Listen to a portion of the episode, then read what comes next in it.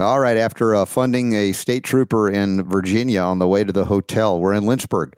And uh, we, uh, we made it just in the nick of time to set this thing up. And this hour coming up is going to be great. We have Steve Kirsch welcoming him back uh, from his Substack and all the adventures he's been on. And again, I appreciate what he's doing so much. I can't wait to catch up also on what happened in Atlanta uh, with the COVID legal uh, big big weekend there. I've talked to some folks that were there as well, so that's coming up. Uh, of course, news on this the shooting, uh, the tragedy in Nashville. Uh, is it a transgender issue or is it something else? Uh, we're going to get into that as well. Also, a great article at Brownstone. it goes into a big question of the inherent deceit of modern medicine a Brownstone article, The Inherent Deceit of Modern Medicine. Then we have a question of the day on hormonal issues, birth control, mood swings, anxiety, and pet health. So who knows what else is going to happen here on the Robert Scott Bell Show? But thank you for being here. Share the show, robertscottbell.com slash listen. Don't go to YouTube. Don't go to Spotify. We're banned there. Right now, we're banned on LinkedIn too. But wherever you are and you're hearing this message, please share that link for others to join us here to bring the power to heal back to you where it belongs. Let's get this healing party started right about now. The Robert Scott the Bell Robert Show. Scott Bell Show.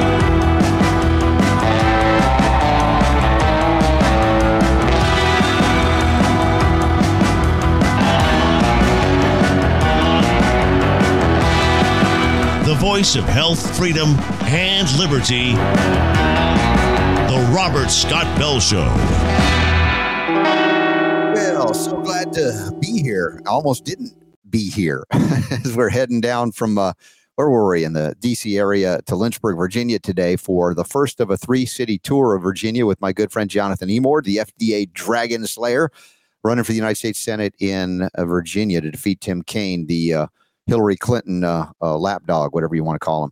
Anyway, he's uh, going to have to run from his record of promoting vaccine mandates and, and distancing and shutting schools down and CRT and all of that. So we're going to have a great time the next three days. Lynchburg, Virginia tonight, uh, Richmond, Virginia tomorrow, and Leesburg on Friday before heading to Clearwater Beach, Florida for the Nutritional Frontiers Retreat, Healing Retreat look forward to seeing you down there at that point as well. This hour, we've got Steve Kirsch joining us in just a few minutes. I want to open up and make sure, uh, uh Super Don, if you're okay, I'm just going to dive right into the the Nashville shooting story. Okay, uh, you know this is obviously an ongoing uh, horrible saga of any time a school gets shot up or anybody does uh, that you know it not done in defense of life. Uh, but what we have here is obviously an emotionally troubled young adult uh, of course, the controversy is focused mostly on the transgender and perhaps even uh, an anger against uh, Christians uh, in this ca- case. I mean, uh, if you think about if this was a, a, Christian, a white Christian directed at a Muslim or anybody else, uh, of course, you know the story would be different than the way the mainstream media is reporting it now. And the only reference point to anything um, pharmaceutical, perhaps in, in a consideration here, is the use of synthetic hormones whether it be uh, hormone blocking drugs or promoting of certain things. Like if she was a female in a female body trying to transition to pretend to be a man, uh, then they will often give synthetic testosterone injections or or pills or ju- drugs of some kind. Now the question is, is that going to create aggression? Well, I think it is uh, fairly arguable to say that yes, if you have you're flowing overflowing with testosterone, you're going to be a little bit more aggressive, maybe a lot more. But it ignores completely the history of these school shootings, where I don't know if there's one that we can find that there wasn't, uh, um, let's say, the perpetrator or perpetrators uh, not on at least one psychiatric psychotropic medication, whether it be an SSRI or anti anxiety drugs or a combination of those things. And that's been going on since, you know, well, decades since we started following these things. Now, prior to that, as a, as a natural kind of homeopathic guy, you know, that I am, I realized that a lot of these young people that suffered these strange bouts of aggression, uh, either suicidal or homicidal ideations and tendencies, also uh, was associated with hypoglycemia. That is, a, a, drop in blood sugar, precipitous drop in blood sugar that would create uh, an anxiousness and angst and anger. It, it's sort of all of the higher functions of the brain where you know what is right and what is wrong suddenly gone. The animal brain takes over, and now it's only about what I want or or perceive that I need you're hungry. I will take the food from you. Whatever it is I want, I will get it. And all of the things, he's like you heard, well, he was such a nice boy. I don't know what got into him. Uh, of course, again, I'm not uh, diminishing the potential uh, reality, if the, well, the actual reality of these SSRIs and anti-anxiolytic drugs. But prior to that, as I said, much of these, many of these young people were suffering with hypoglycemia due to uh, chromium and vanadium deficiencies. They couldn't process sugar properly, and then they get in that starvation mode. And then, if they have tendencies in other directions, suddenly, normally they wouldn't express, and now they would express without abandon. Especially when you add in the psychiatric meds that re- remove the inhibitor or the governor on your behavior. So I don't see much being written about that in this case uh, as they focus on perhaps the hormone replacement therapy or testosterone, but anything to keep the, the psychiatrists and the psychiatric profession protected from the culpability that they have. And read uh, Peter Bre- Breggin, uh, psychiatrist extraordinary, and he was one of our uh, special guests. I think he was my 500th guest many years ago. We're now upwards over 17, 1700. But Peter Breggin was excellent, is excellent on this on this issue. As a few psychiatrists we've interviewed over the years recognize there is no blood test, saliva test, urine test, stool test, hair test to say, oh, you definitely are, are, are deficient in this SSRI, selective serotonin reuptake inhibiting drug, chemical imbalance uh, idea that the, if we can just control brain chemistry, we're going to be good. Now, um, again, blood sugar would be something that we could easily target and remedy, and that would take one big part of this out of the equation. However, if there is massive heavy metals in a person, if there is a microbiome destruction due to antibiotics, which can also impact endocrine production, all of that and immune function, all of neurotransmitters, we look to say, hey, what has destroyed the gut? But none of these things are discussed in the mainstream media that I'm aware of. Maybe Steve Kirsch is aware of it. I don't know. Uh, he's aware of a lot of things. And uh, I don't want to belabor that my discussion of this opening article, but it's an important one to continue to bring about in what we call the new media because the old media is not covering it. Nashville shooter was under doctor's care for emotional disorder. They do acknowledge that. What does that mean? If you're going to a psychiatrist with an emotional disorder, they're not going to prescribe you testosterone. Sorry, that's just not happening. They're going to go to an anti-anxiolytic drug or uh, SSRI. Why is that not front page? I think I know why. So let's uh, Super Don. Unless are there announcements or anything before we bring Steve into the mix here? I'm just kind of chilling out now in the hotel. I just arrived, set up, and here we go. yeah. All right, Steve Kirsch, welcome back to the Robert Scott Bell Show. Yeah, good to be here. Good to have you back on. I do want to hear about what happened in Atlanta as well. I don't know if you have any comments or thoughts about um, that that bizarre of all the school shootings we heard. It's the first time that I remember a transgender issue thrown in with endocrine disruptors and all of that. It's kind of throwing all kinds of things in to mix things up and not go to the what I believe is one of the key hearts of how and why this has happened or happened over time. I think I'm going to stay in my lane on that one. Okay, that's cool. No, I appreciate that, uh, and like I said, I just throw it out there because you you are very well read and you cover a lot of things, and I appreciate so much the things you've dove into. And in fact, as I was flying uh, to Virginia yesterday, I was thinking, I, just like a lot of people, I hope Steve Kirsch is sitting next to me. I'll pretend to wear a mask and he'll offer me money to take it off. Has anybody identified you and actually done that, that knows who you are on the plane yet? No, no. So far, I'm uh, pretty anonymous. Okay. All right. Well, People in our circles, you're not. In our circles, you're not. They appreciate you. We appreciate you and all that you're doing. Uh, we have a few articles from your Substack I want to cover with you today as well, and you might have some things that are upcoming events I'm not aware of, but I know the one just happened. I've had some friends there. We we we, we were uh, interviewing Bobbie Anne Cox, I think her name is from New York, a couple of times already about her a suit against New York and Hochul. Um, but there's probably a lot more than I have. I have no earthly idea because I wasn't there. Things that are highlights for you, your experience there in Atlanta with the COVID legal uh, weekend event. Well, you know, it started uh, with this conference at Georgia State University. And this is a conference where they set it up to be uh, the, the topic was restoring tr- how to restore trust in the CDC and FDA. and uh, it was supposed to be a uh, in you could come in person and go, and that's so that's why I left early. I went early to attend this conference and uh, to the reception on Thursday night, mm-hmm. and uh, you know, so I was on a, a plane on Wednesday, uh, and so they when apparently they figured out we were coming, and so they said due to unforeseen circumstances, the conference has been shifted to online only.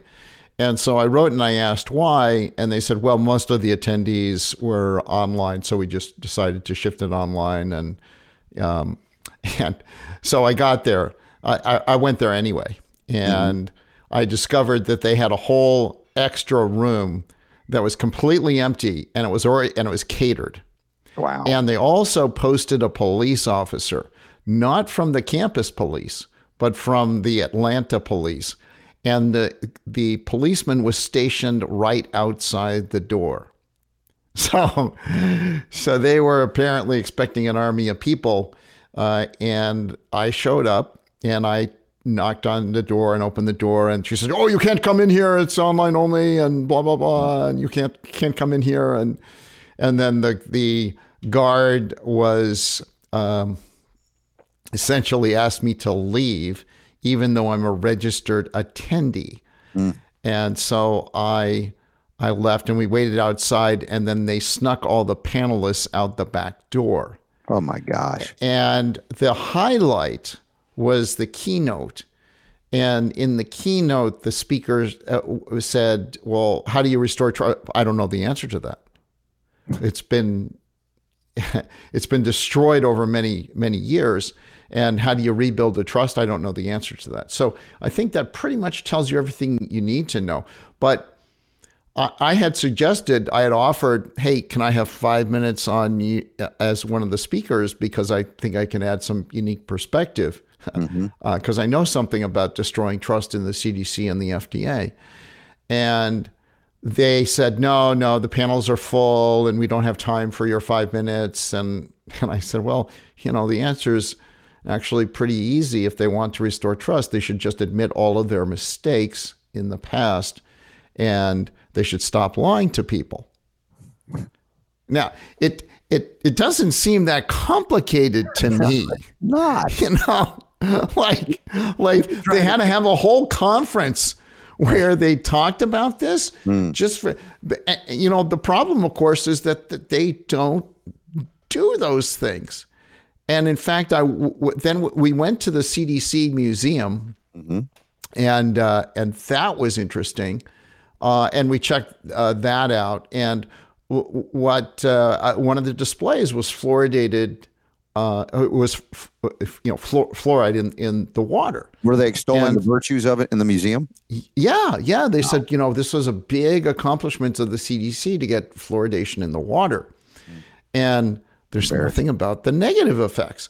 And so I talked to the museum director and I said, look, you know, it's science is pretty clear. And this charade has been going on for 80 years. Isn't it time that we correct uh, and and admit to that, yeah, sorry, we kind of made a big mistake and we didn't catch it for 80 years. Yeah. And her response was that, oh, fluoride has been shown to reduce cavities um, in people, and therefore you're wrong. And I said, yeah, but not if you swallow it. You know. You know, You know. and in fact, the the the decrease in cavities was uh, Europe did not fluoridate their water, and they actually had better uh, uh, cavity reduction, and the and it was all about brushing technique. Yeah. So, so here you try to persuade uh, them to tell the truth, and they resist, and and then we got into a discussion um, a couple days later with the uh, the the head of uh, media relations at uh, at the CDC in Atlanta, Yeah. And I said, look, you know, the misinformation spreaders say this, and you guys say this, and there's like at least 10 million or 20 million people difference, you know, mm-hmm. because one says we saved 10 million lives, and the other one says we killed 10 million people. Now, they can't both be right. so now it could be somewhere in between, but I don't think so. I think it's re- really on the one side or the other. This is this is one of these issues where it's either really really good or it's really really bad, and we need to find out. So I asked him. I said, "Look, uh, we'd find out instantly if we looked at the vaccine uh, records." Uh, the the basically a record for each person. You merge the vaccination database and you merge that with the death database, and there's some overlap because uh, people who are alive, some of them got vac, uh, some people who were vaccinated, some of them died. Yeah. Right. So you create a a merged database of the two. You don't just look for people who died and then find out when they were vaccinated. You look at people who were vaccinated and and and so forth. So, so that way you could, you can see uh, what percentage of people were actually vaccinated and all the age groups and all that. So you have the raw source data. You know everything about. Um, oh, you know we vaccinated 500 people and three of them died. Yeah, whatever. Right. So you need to know the total number who were vaccinated and then look at the number who died off of that and compare that with the the normal death rates. So I asked them, so do you have the the data? They said, no, we don't have it. I said, well, why don't you have it? They said, well, the states won't give it to us. I said, have you asked them?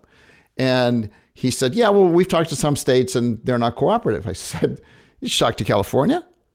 You talk to Gavin Newsom, you know, pick up the phone. Hey, Gavin, it's the CDC. yeah. yeah. I mean, like Gavin Newsom will roll over. Oh, he would do cartwheels. Yeah, he would brag. I just got a call from the CDC. Yeah, yeah. I mean, you know, like Gavin Newsom would would. I, I said, so what happened when you called California? And then he said, well, you know, these states aren't uh, re- required to comply. Yeah, I said, but what happened when you called California? And and so we just got into a circular argument. He would never tell me what happened when you called California because they haven't called California. It's pretty clear what would happen if they called California. Mm-hmm. So the CDC doesn't want to know the data and they don't want you to know it either. Yeah. And Robert, that's about all you need to know, right? No, Steve. That's all you need to know. They don't. Yeah. It's like see no evil, hear no evil, speak right. no evil. We That's the way these guys operate. And it, you know, the only thing you could find if you looked at the data is that you really messed up. And they kind of don't want to yeah. find out that no, they messed and, up and that goes to the Brownstone article next hour, the inherent deceit of modern medicine, unfortunately. And I'm not accusing every doctor of being deceitful, but the, in- the institution, if you will, and these institutions have become by definition for their own existence and survival deceitful as you've you know found out. Did anybody accuse you steve of being like a you're a naive boy scout asking them these questions? What do you think they're going to say? Or was it more or less an exercise of hey maybe i'll find someone that's honest or i'm just going to reveal to everybody that doesn't realize how bad this is yeah. Um, well, for the visit to the CDC, it's trying to find an honest person uh, who will help us because you can't talk to if you try as a journalist to talk to anyone at the CDC. They say they have a policy. It's just like if you talk to anyone in the hospital. It's don't talk to them. Refer them to the press office. Mm-hmm. Right. Refer yeah. them to media relations, where they'll say and, nothing. They'll use then, words end up saying nothing. Well, no, that's not what they do. Mm-hmm. Have you done this? No, tell me what they tell what they do. they ghost you. Yeah. They completely ignore you. Yeah. So the person is polite. Oh, sorry, I can't talk to you. You got to go talk to the PR guys. Yeah. The PR guys never return your calls. They never interact with you and they don't answer any questions. Mm-hmm. Now, when the, when it's coming from an investigative journalist. Now, if it's coming from CNN, hey, no problem. Yeah. they'll, they'll get a call back, and you know, I should just pose as a CNN reporter. I'll get a call back within two seconds. I'm going to do that too. Why not? Why not? I mean, yeah, you know, information, misinformation. They're, they'll be they'll be spilling their, their guts to a CNN reporter. Make sure you spell my name right. They'll say.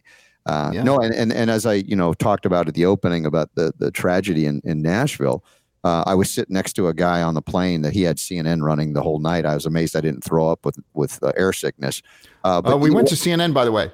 You did. We also went to CNN. Yeah, we're in Atlanta. Right. We we went to CNN uh, Center. So the guards. Mm-hmm. So the guard outside's wearing a mask, so he knew we were in trouble. right.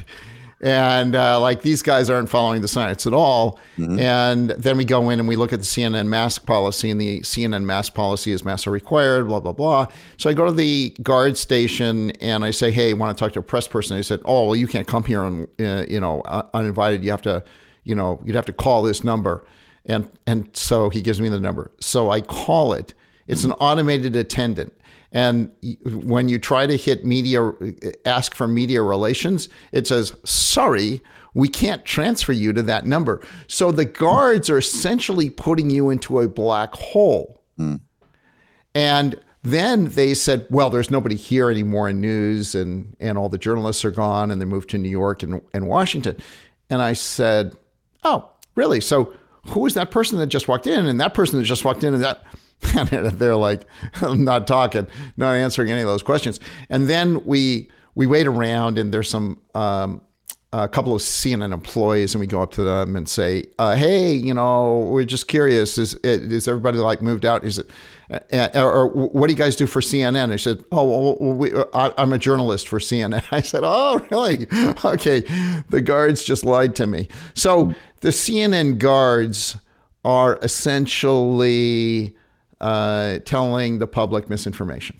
Yeah, I remember. it. And it's interesting. They have a they have a sign there too. Facts are facts, and you're not entitled to your own facts and all that. Oh, yes. But these guys don't want to see the facts. uh, Certainly No. not on masks. I mean, no, so, no, so no. They, they, they live in cognitive dissonance like it's a drug that feeds them, uh, without which they would perish. Uh, so, you know, when I toured uh, CNN studios years ago, I was in town for a cancer conference in Atlanta. Of course, not one that promoted chemo, radiation, or surgery, so it didn't get any mainstream coverage. It, thankfully, it was before the era of attacks by uh, Antifa. Um, but we were able to successfully do it. But I went there. I was like, "Is this the studio where the that guy, the Scud Stud, pretended he was being fired on?" And you know, it was like so obviously a studio with the lighting and everything. They're like, "What? What's going on?" So many of the people are completely ignorant of the history of how the media has, even before uh, all of the artificial intelligence. Now we have deep fakes and everything, but the green screen aspect of it, what they've done for for many years, and uh, it's not like well, at least we we learned about the Edward R. Murrows of the world, or when I grew up, there was Walter Cronkite still, and you had some level of you felt like they were telling you the truth, even though now we can look back and say, well, even they were dupes or duped uh, as well in many ways, and and it's a it's a it's a re- really rude awakening, a disillusionment of what we thought, like these institutions I revered, uh, medical institutions, FDA, CDC, et cetera, and uh, to come to find out that they are only interested in protecting themselves and their in, economic self-interest. And I don't know if you've seen it, Steve. We produced a, a documentary film, the Health Independence Alliance in Utah. It's called Utah Safe and Effective? Question mark. And I think you would really appreciate it. Not only did we interview a lot of people that were injured, more than we could fit in, uh, but it was it really went into these institutional conflicts of interest between medicine and state, um, medicine and media, even medicine and church. Interestingly enough, and posited some other thoughts to, to look outside the box that we have now to say, hey, all we need to do, Steve, is re, is is double the funding to the CDC and the FDA. They'll do better. They promise. yeah. And it's, it's definitely not a funding problem. No, good lord, no. I mean, if we had a fraction of their funds, what we could do to help people get well. and Oh stay yeah. I would I would love a fraction of their funds. I could fix the misinformation problem instantly. In- instantly. And we've been trying to tell them all you got to do is tell the truth, y'all, or just Tell ask questions and listen. Ad, You know, admit why your mistakes people- and, and tell the truth, right? Yeah. They always asked this long before there was the, the so-called anti-vaxxers, you know, just a little bit of hesitancy that was out there. Why are we can't figure out why? Just just ask. Ask a mom who had a child that was perfectly healthy, got a jab, and now is, you know, on the spectrum or worse. Ask them. You'll know. There's no mystery. A lot there's a lot of truth out there, and a lot of people don't want to see the truth. Yeah. So the this misinformation busters group, I, I think they've I think they finally disbanded one aspect of what they were trying to do. Um, this is uh, from Steve Kirsch's Substack. I hope y'all are subscribed to it. He's writing great stuff, and I, you have to chuckle and laugh, or maybe cry a little bit as he as he points out these things. We've been trying to do it as well for years, but these misinformation busters, what could they do to really address the issue of misinformation, disinformation, or what I've heard is called malinformation. And many of my friends are on the list of misinformation uh, providers, and, and of course you're on that list. And I'm thinking, well, uh, if we're really doing doing badly, you know, and sending, just please, can we talk about this and say, hey, where am I wrong on this? And they, they never seem to want to do that. Nope, they just none of them seem to want to answer any questions. Like I can't figure it out. They just don't want to answer any questions at all.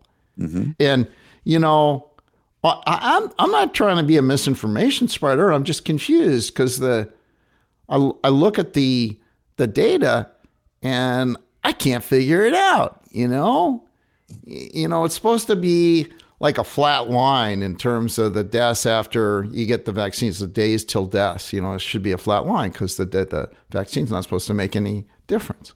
It's not a flat line. you know, we look, I look, we looked at the flu vaccine. There was a flat line. Weird, huh? Yeah. Flu vaccine flat line. Did you, did But- you see on the street being asked about that? Uh, he was going door to door, and that, that black guy at the door goes like, "I don't believe what's being said here," and he's like, "Yeah, well, there's no flu deaths." He's like, "Yeah, the flu went away." I, it was like, how do you explain that? Don't don't talk to me in detail about how the flu disappeared. Yeah, yeah, yeah. But this, see, this is not attributing a death to the flu. This is saying you got the flu shot. How many days until you died? Okay. I don't care whether you died from the flu. I don't care whether you died from cancer or whatever. It's supposed to be a flat line. Okay. Um, well, Not so flat. it's well, it's for the flu. It's a flat line. Yeah, but uh, we're But- talking about deaths after a COVID jab, But but the weird thing is that for the COVID vaccine, it's not a flat line. right? Dang, can't figure that one out.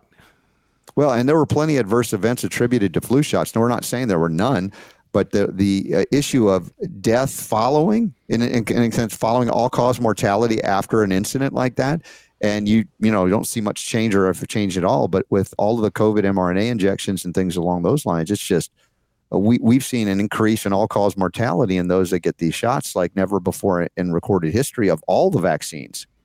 Yep. Yeah, it's uh, there's a lot of data out there, and there are two hypotheses: safe and effective, deadliest vaccine of all time. And it just so happens that all the data fits the biggest disaster of all time. Now, I don't know of a single data point that is credible that fits the other hypothesis. And the other thing is that people switch sides on this. People get convinced by the other side. But somehow everybody's going to the anti vax side. Maybe that's because we have more fun uh, as as anti vaxxers, you know, with the protests and all. Or maybe they just like to be counter narrative or they just like to be disruptive or whatever. But nobody's going the other way right? You don't have Paul Marik saying, I screwed up. Peter McCullough, oh, I screwed up. Hey, says safe and effective.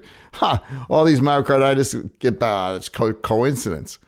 Come on. Like Damar Hamlin, like, what do you think he wasn't vaccine injured? Uh, you know, like if you put odds, like what kind of odds would you give me on that one? Yeah, it's not likely. I mean, he was certainly not one of the outspoken, the few that were in the NFL saying, you know, don't don't get that jab near me. So we assume and assess, unless he says otherwise, that he indeed did get the jab, like most in the NFL. Yes, and he, he was asked about, well, so, so Damar, what caused you to have a cardiac arrest? And Damar says, well, I'd rather not talk about that. That was weird. How do you explain that one? Like, I mean, I don't know how how how, how you can explain that. Well, Like, yeah, we watched. like- we're just scratching our heads, going, "Did somebody get to him and say, hey, just don't discuss this, or else, you know, we won't take care of maybe your maybe he paid him big bucks, right? Yeah. And he's he's Well, and- torn between telling the truth Mhm. and not lying to people, but not basically there, not telling people anything. Like like if you were Damar Hamlin, your doctors told you, "Hey, Damar, here's what we think caused your injury." Yeah, Like, why would you want to keep that uh, that private? Well, Like, I mean, do you say? Do the question is, do you, are you saving lives? Are you saving lives by not telling people? It's like I had a heart attack, and it was because I had um, three Bayer aspirins uh, before the game, you know, whatever. Yeah. We'd want to look at that, right? Because that might save someone else from Yeah. getting the heart attacks. Well- I'm not saying Bayer aspirin causes heart attacks. no, I'm no. Look, I'm with you on this. I mean, these are the things that we expect somebody to respond in that way. We've we had John Stockton uh, on the show a couple of weeks. ago. I don't know if you've interviewed him yet as well. Nice man, uh, you know, Hall of Fame basketball player, NBA, and he was meeting behind the scenes regularly on Zoom with athletes, uh, retired and active, including referees and coaches, about these things. And many of these people were afraid to speak up. John was like, "The worst I got." Was I lost my Gonzaga tickets or something like his, you know, and now they say you can have them back, but he says, I'm not going back until you rescind the policy that mandates the jab for your students. I thought, man, this guy is a stand up guy uh, on all on all levels. I really appreciate what he's doing.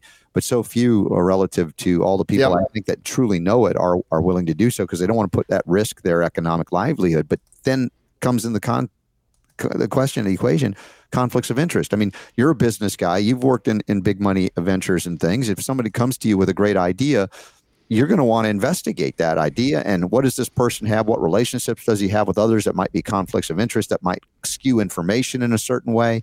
And it's like anybody in business knows that conflicts of interest matter. Yet somehow in modern medicine and the, the takeover of the, the regulatory capture of our agencies, that doesn't matter. I mean, that that's a, a big a level of cognitive dissonance over the whole world that many of us here in America have had. Canada, all the Western European uh, and Western Europe and, and Western democracies have that they don't have independent, uh, uh, you know, say advisory boards, much less regulators. They're all entwined in there. You can't separate out. Again, that was the basis for the back end of the documentary we just did, pointing that out so people can get you know break free of that dissonance. Yeah. So, um, I was just checking my email. To, I'm trying to get the uh, the word out to uh, to universities. I, I applied to uh, Stanford. Said um, I asked if I could write an op-ed for Stanford, and uh, they wrote back and and said sure. You know, you know, send it to so and so. So so I did that, and they they didn't like it, so I I rewrote it, and I sent it in, and now I'm not hearing from anyone. Interesting. And then there's this um, woman, I think it's um, Jenny Martinez, um, at the school, the dean of the Stanford Law School. And she wrote this op ed about uh, we should have free speech because uh, uh, one of her speeches was, was protested.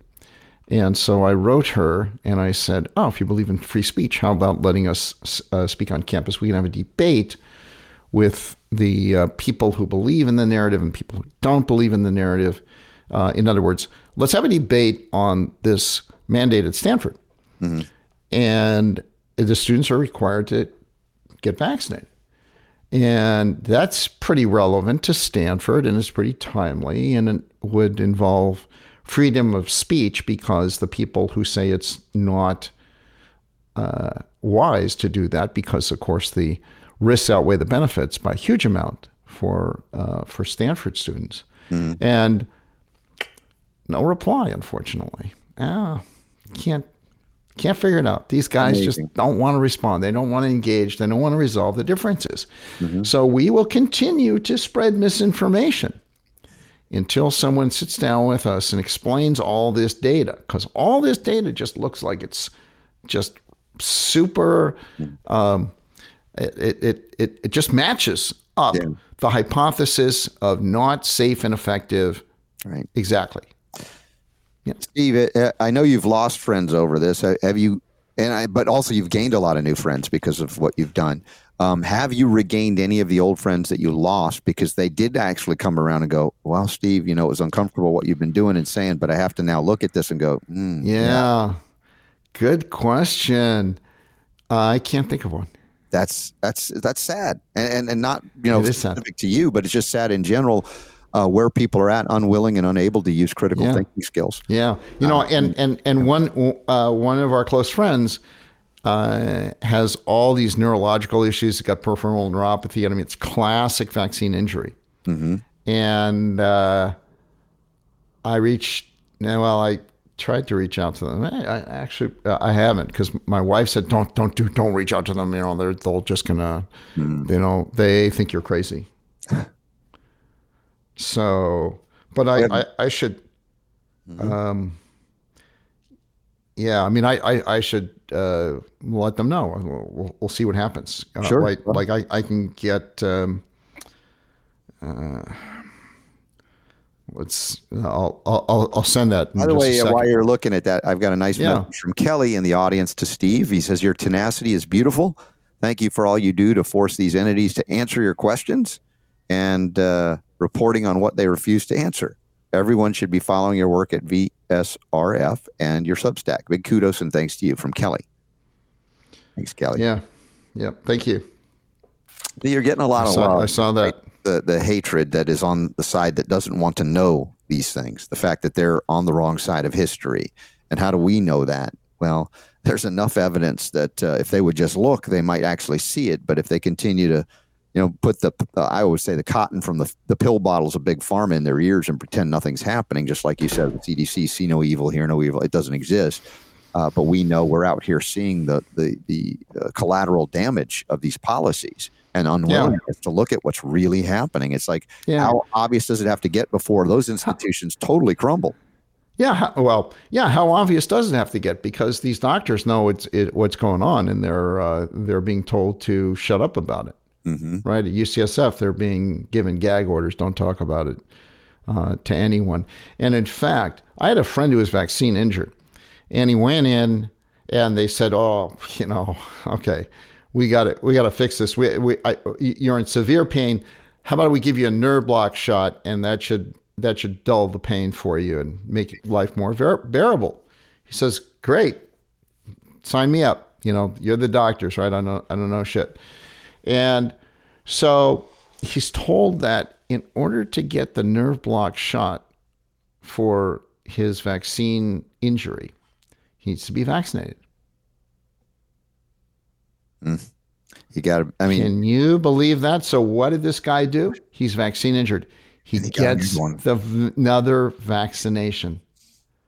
And he said it made things worse. And then they gave him the nerve block shot, and that made things even worse. yeah.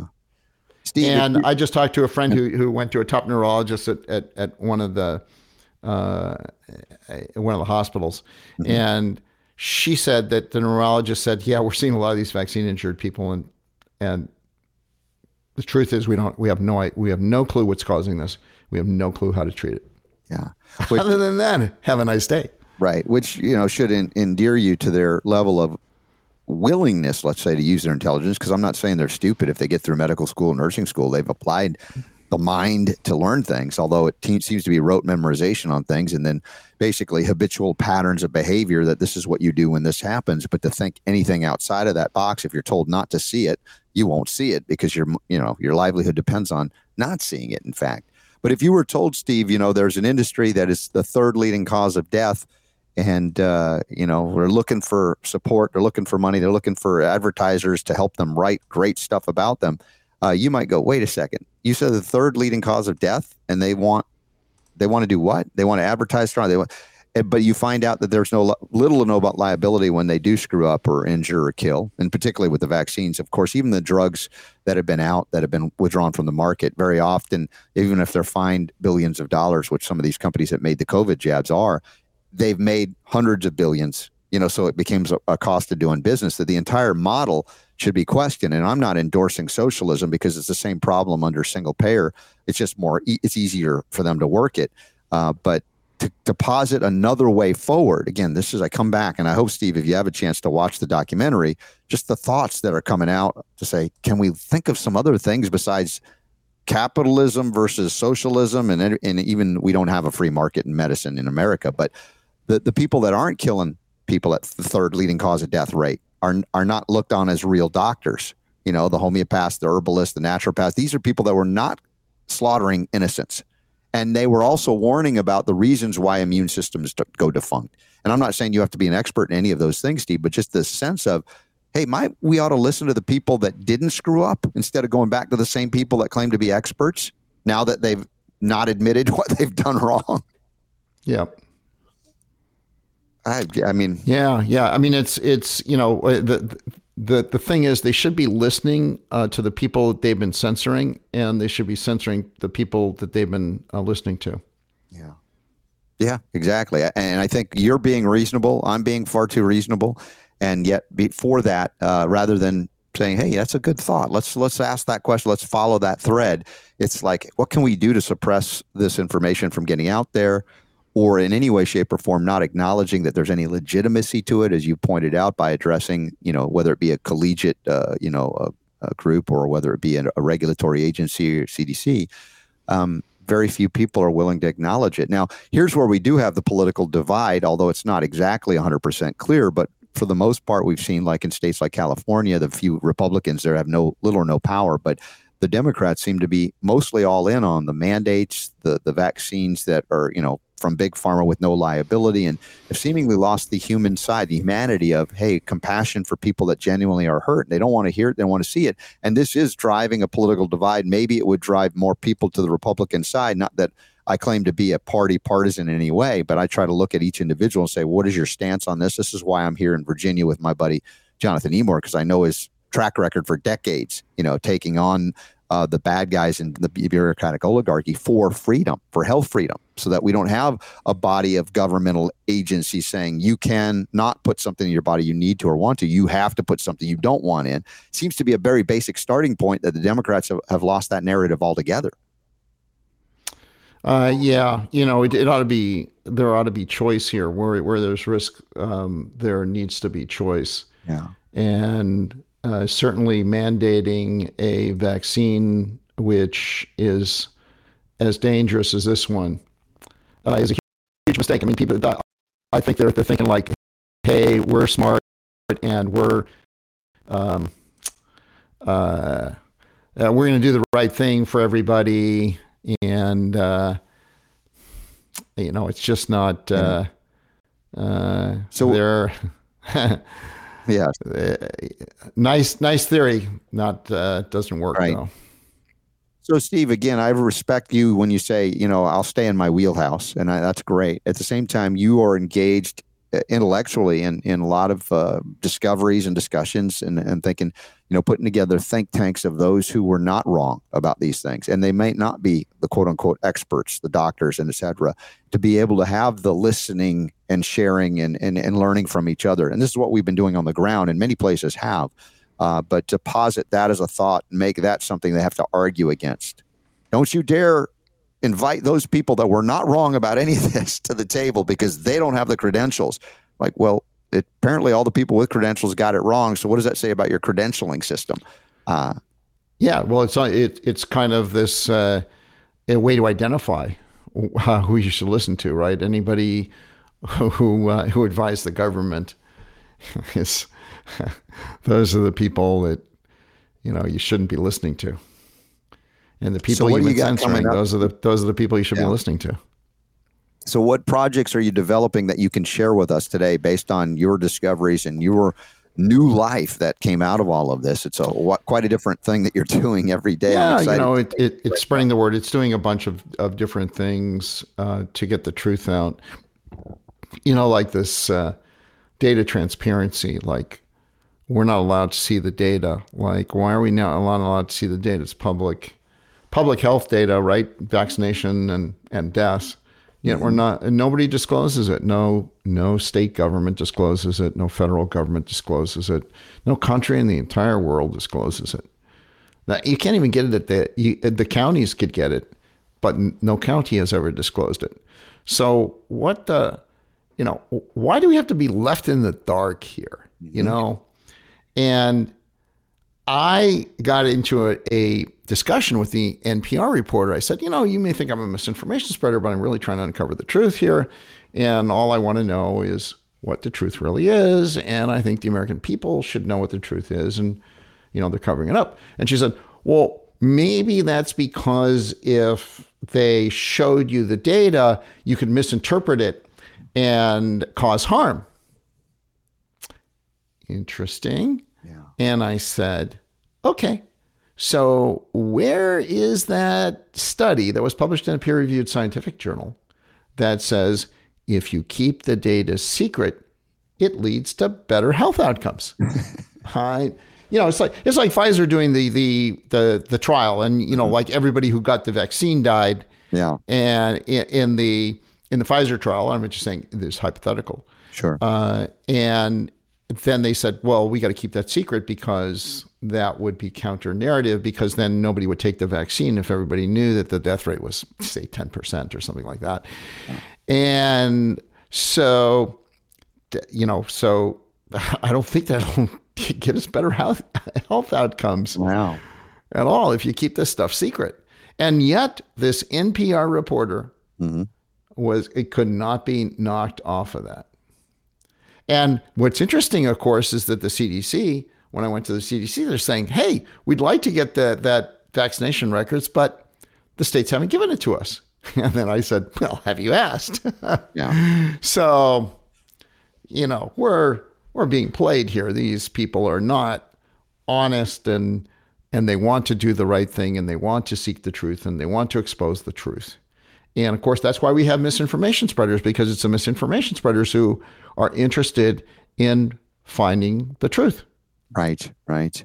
Steve, is there any evidence of change in New Zealand? You have a recent Substack article about the New Zealand regulator uh, that admits the risk benefit of the Pfizer jab is unclear. I mean, that should be front page news, isn't it? It's not like you or me saying it. It's like, Yeah. Oh, it's been it's Right. been yeah. Um, you you would think, but you know, we all know how that works, right? Any hey, there was a there was a paper that was written that showed us over two hundred thousand deaths in 2021 based on survey.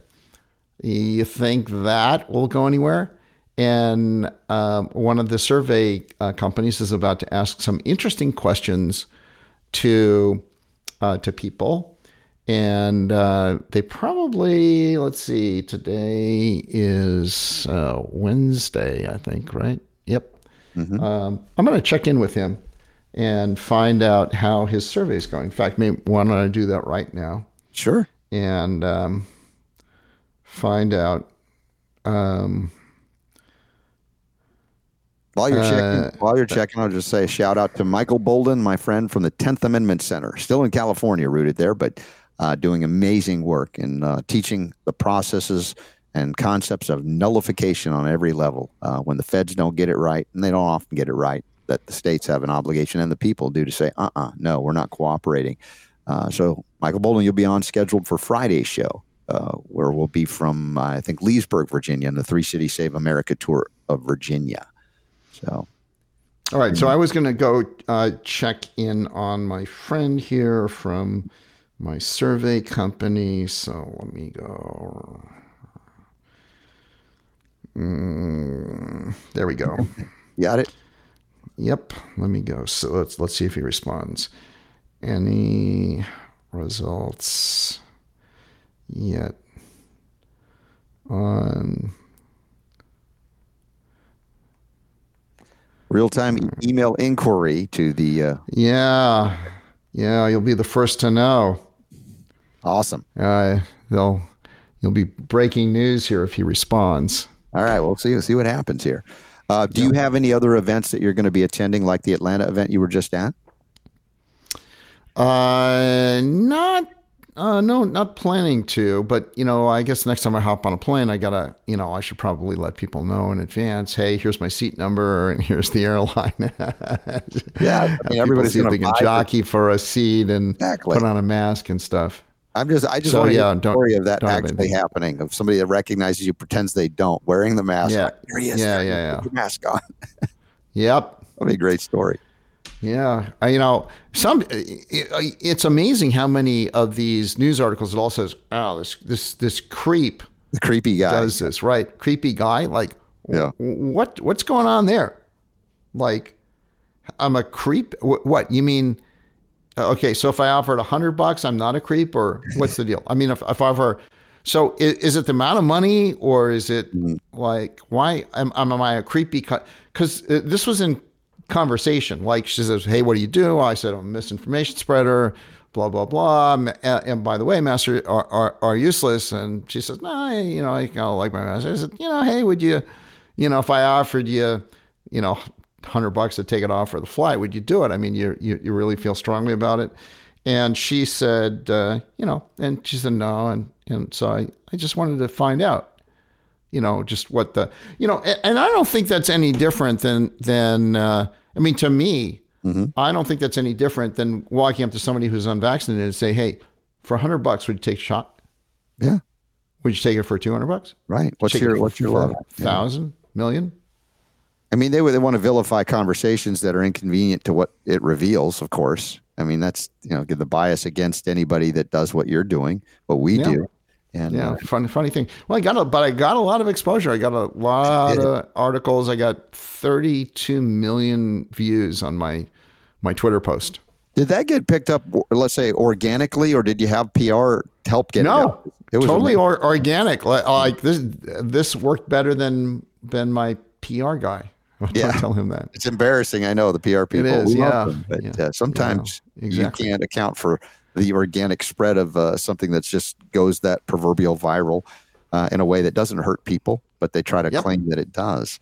Uh, Yeah. So, all right. Well, and so as far as any upcoming events, again, um, I've got a bunch of them, and I'd love for any of y'all Yeah. to be there, or if, or if Steve, if you want to get uh, wheelhoused into the natural medicine world, we've got so many conferences coming up that I think you would thoroughly enjoy and see Oh, and yeah. I've so- that are shocking. Believe me, I I am so busy Mhm. uh, nowadays. Oh my gosh, I only got four hours of sleep last night. I have this Oura ring, which is super cool. Is it like So a moon, it- moonstone ring or you whatever? put it on. You put it on every night, Yeah. and it measures your sleep and how um, how well you slept and how many times you got up in the, at night, and Mm-hmm. it measures your O2 sat. And I've I've had it with my CPAP and without my CPAP, and it, and and it does work. It it can detect it. They, they have these other.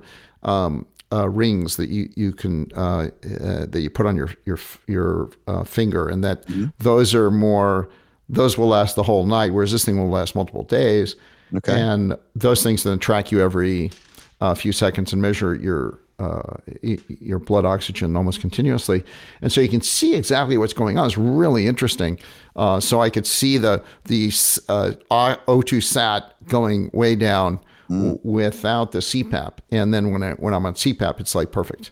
nice. So it's quite. Um, it is so convincing. It's like the convincer for uh, for sleep apnea, and it's also a great way. Instead of doing these uh, sleep studies and paying a lot of money to do the sleep studies, which I find really really annoying because it's really hard to sleep in those sleep studies because you have these wires coming out of your head. The easy the the just get, buy one of these rings, these O2 sat rings uh, that you slip on. Yeah. And I think they cost about a hundred bucks or so, but that's way cheaper and way nicer um, to find out whether you have sleep apnea or not. I mean, that's that's I'm something holding that, out that- till those rings can throw out like cloned images of me everywhere, like Schwarzenegger in like one of those movies. Uh, when they get that good, then I'll get one. Also, make sure y'all are getting your sovereign copper because copper facilitates the utilization of iron, which is critical for oxygenation. But in the absence of copper, uh, blood oxygen saturation levels will drop, CPAP or no CPAP. So, copper is a very critical mineral that we've been told to be afraid of, just like selenium, that can protect against cancer and reverse cancer. It seems like everything they tell us to be afraid of, Steve, are the things we most need. it does uh, seem that way, isn't it? Yeah. Yes. You know, you you can pretty reliably listen to anything that the CDC has been telling you, and do if you do the opposite, uh, You're be much better in- off. in good shape. Yep. Certainly, the FDA, uh, which I call the Fear and Death Administration, they are responsible for approving that, which is the third leading cause of death every year, annually. And I, you know, I bring this up for so many years, Steve. Um, the Barbara Starfield report in the Journal of the American Medical Association year 2000 that assessed those numbers. Nobody's disputed it. It's never been, you know, like they try to withdraw these studies. It's like, nope, we just try to pretend it's not there. And when you bring it up, it's like, um, I can't compute that. That's just too horrible to think that the people that we rely upon for our health are the third leading cause of death. Still, even today, even though it's it's eking the right direction of people being very wary of it for some, it's still an amazing level of how programmable the human people are as species as a species, not just Americans, but all humans capable of being programmed to do really dumb things for their health. Yep. Absolutely. Yeah, and they're and vaccinating yourself and your kids is one of the biggest ones. Oh yeah, and and I kudos to the docs that have woken up and now look back and reassessed it and said, "Oh my gosh, they weren't just lying to us about COVID jabs, but the entirety of that uh, vaccine industrial complex has set up to basically create chronic disease and then manage and profit from those chronic diseases created in infancy and childhood. And no, that's not cynical. That's just a, you know the way they do business. And if at a certain point you wake up and you realize you got to stop worshiping these people. They're human beings like all of us, and that's you know one of the stories I'm going to cover next hour from a Brownstone article, which is really cool. Inherent deceit of modern medicine. Uh, that's coming up as well. So, uh, Steve, any any reply back on that email? We're going to break news today, or we'll have to get you back on. Uh, let's see. I don't. I sent him a text, so mm-hmm. uh, we get a faster response. Uh, no, uh, nothing. He just doesn't want you to break it on the Robert Scott Bell show. We we, we uh, could, credibility could can't do that. yeah. Yeah. Uh, it's interesting here. Uh, mm-hmm. New report estimates COVID uh, vaccine damages in the U.S. in 2022 led to over 26 million people being injured at a cost of nearly 150 billion to the economy. Mm-hmm. Uh, and this is Epoch Times uh, yeah. article. Find out who who got the money, and you'll understand a little bit more about why the media doesn't cover what we talk about here and why they denigrate Steve for asking good questions. Uh, yeah, obvious. Man, oh man. Yeah, I don't know what to tell you. No, uh, yeah, you told me a lot. I appreciate your uh, candor in all of these things and rolling with me on a lot of subjects. And all I'd ask if you have a moment, not that you're not a busy guy, but check out the Utah Safe and Effective documentary. It's for free, available everywhere. We're trying to stop people from getting a, another COVID jab disaster, not by force, but by information the thing yep. that we do that you do that misinformation or mister information for those that are yeah data like real data on what's yeah. really going on i mean uh, you know this all this stuff is happening in plain sight and people are just looking the other ways like how many like have you ever seen so many news anchors like dropping dead in front of the camera in your I life? don't remember that at all growing up. Yeah, yeah, yeah. And now it's like it's so it's so it happens, then it happens again, happens again, and pretty soon people are believing that ah, it's always been that way. Normal occurrence, yeah. Normal, yeah, new normal. Yeah, 15 year olds dying from a heart attack. I talked to a funeral director, mm-hmm. and it's got they've got three. They do about 3,000 funerals a year, and been doing it for over 70 years. And said, you know, we never had a 15 year old die from a heart attack on us before. And and she said, and we, in uh, December of 2022 she had one a week for three weeks straight. Wow. Dang. Yeah. It's just a coincidence. huh. Man, I've just been seeing a lot of black swans. Yeah. Yeah. Coincidences. Yeah. Two things happening randomly, have nothing to do with one another versus the causal link that we know and uh, can observe and report on, yet we're called names for doing it. And they're not good names. But we're big boys and girls. Hopefully, we can take it and we'll continue to reach out to those who are ready to be reached. We're not going to abuse anybody who doesn't want to be listening to this, but we're not going to also cower and protect them from this misinformation that could save their lives. And Steve Kirsch, yeah. I appreciate you for stepping it up big time in in yours. I don't know if it's a self-appointed role, but you definitely feel like it it it, it suits you to do this. Um, you know, someone's got to do it. Mm-hmm. And I just didn't see enough people doing it to make a difference. Right. I didn't see any any other high tech exec quitting their job and doing this. I didn't see any high tech exec speaking out uh, on this. Yeah, eh, there may be one one exception.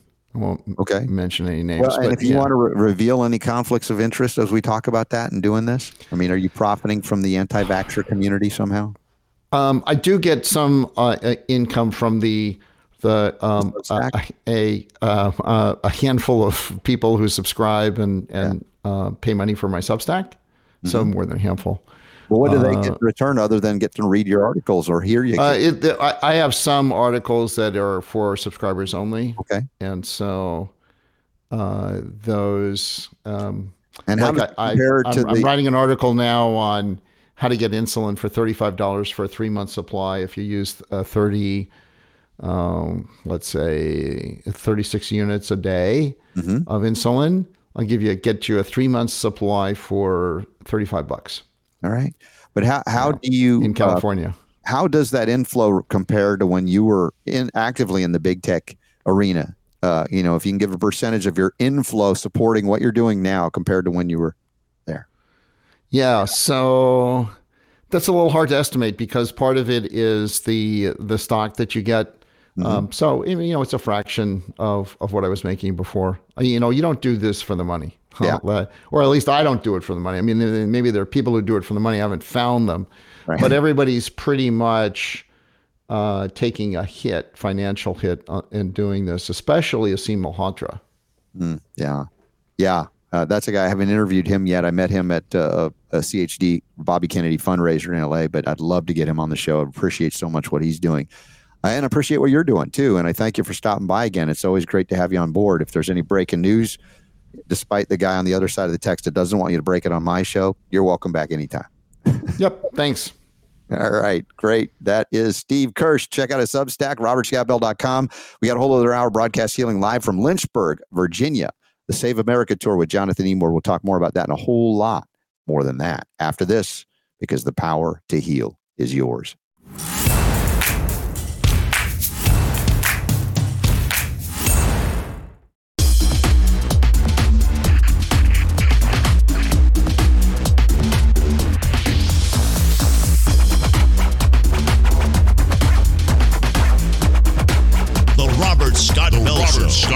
Show. All right, trying to get something in my belly while I'm on the break, and the break was too short. And this is what life is like on the road, Super Don. And it's not my day of fasting, so I'm trying to eat a little bit. Got to gear up for uh, right after the show, heading over to the event in Lynchburg uh, for Jonathan Emord, the Save America tour. And uh, it's going to be spectacular. It's going to be really amazing. Yeah, sounds cool. Three days, three events. Yep. And then You're you're gonna be on the road. You're gonna be a roadie for Yeah. Jonathan Emord. the roadie and an MC. They say uh, the voice of God. You know how they do sometimes when you're MCing, you're not on stage all the time, where you just kind of use the microphone to introduce people to kind of move things along. Is that what they refer you to you as? Is the voice of God? I just saw an email uh, while we were on the break that said we're, we're probably going to use that as a technique. So no, they weren't referring to me as the voice of God. Oh, I see. Yeah.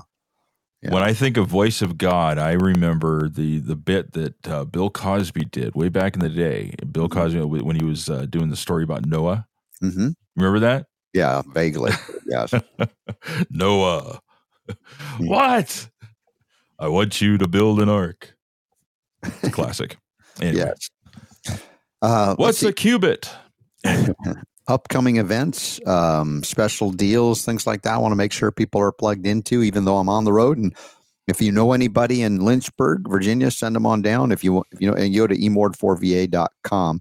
I don't know if Super D, if you have those things available visually, but um, today is the 29th of March, 2023. The 30th of March will be outside of Richmond, Virginia. And the 31st, we will be uh, in Leesburg, Virginia. So there are three events in a row in the Virginia, various Virginia areas, and I'd love to see at any or all of those. So please uh, take the time to send this message out to those that are in there if you're not in that area anywhere. So emord4va.com. There's an upcoming events tab, like we have upcoming events tab on our website at robertscottbell.com. Because immediately following these three days, I'll be flying down to Tampa to be with my friends uh, Joe Messino, Jamie Dorley, Tracy Straub, Judy Mikovits, and a whole lot more at the Mind, Body, Soul Restoration. And that's Nutritional Frontiers. And I believe I just saw an email and I think I forwarded it to you, Super D. And it's about, it's sold out, but yeah, yeah, you got it. Way to nail it. Live streaming is available. So if you guys want to take part in what's going to happen there remotely, they now have that as an accessible uh, uh, option. I don't know if there's a cost associated with it, Super D. If you click on the sign up, it might just. Uh, yeah, it, it takes you to the thing to buy the tickets. So I think I think you still have to buy the tickets, but you can actually watch it online. If- Okay. Because I guess, like you said, they're sold out. So Yeah, but uh, there's a lot of cool stuff that will happen at that event, and then uh, back at. I think the, the next weekend is, if I'm not mistaken, after this weekend, is it is it already going to be the Easter weekend, holiday weekend? That's a good question.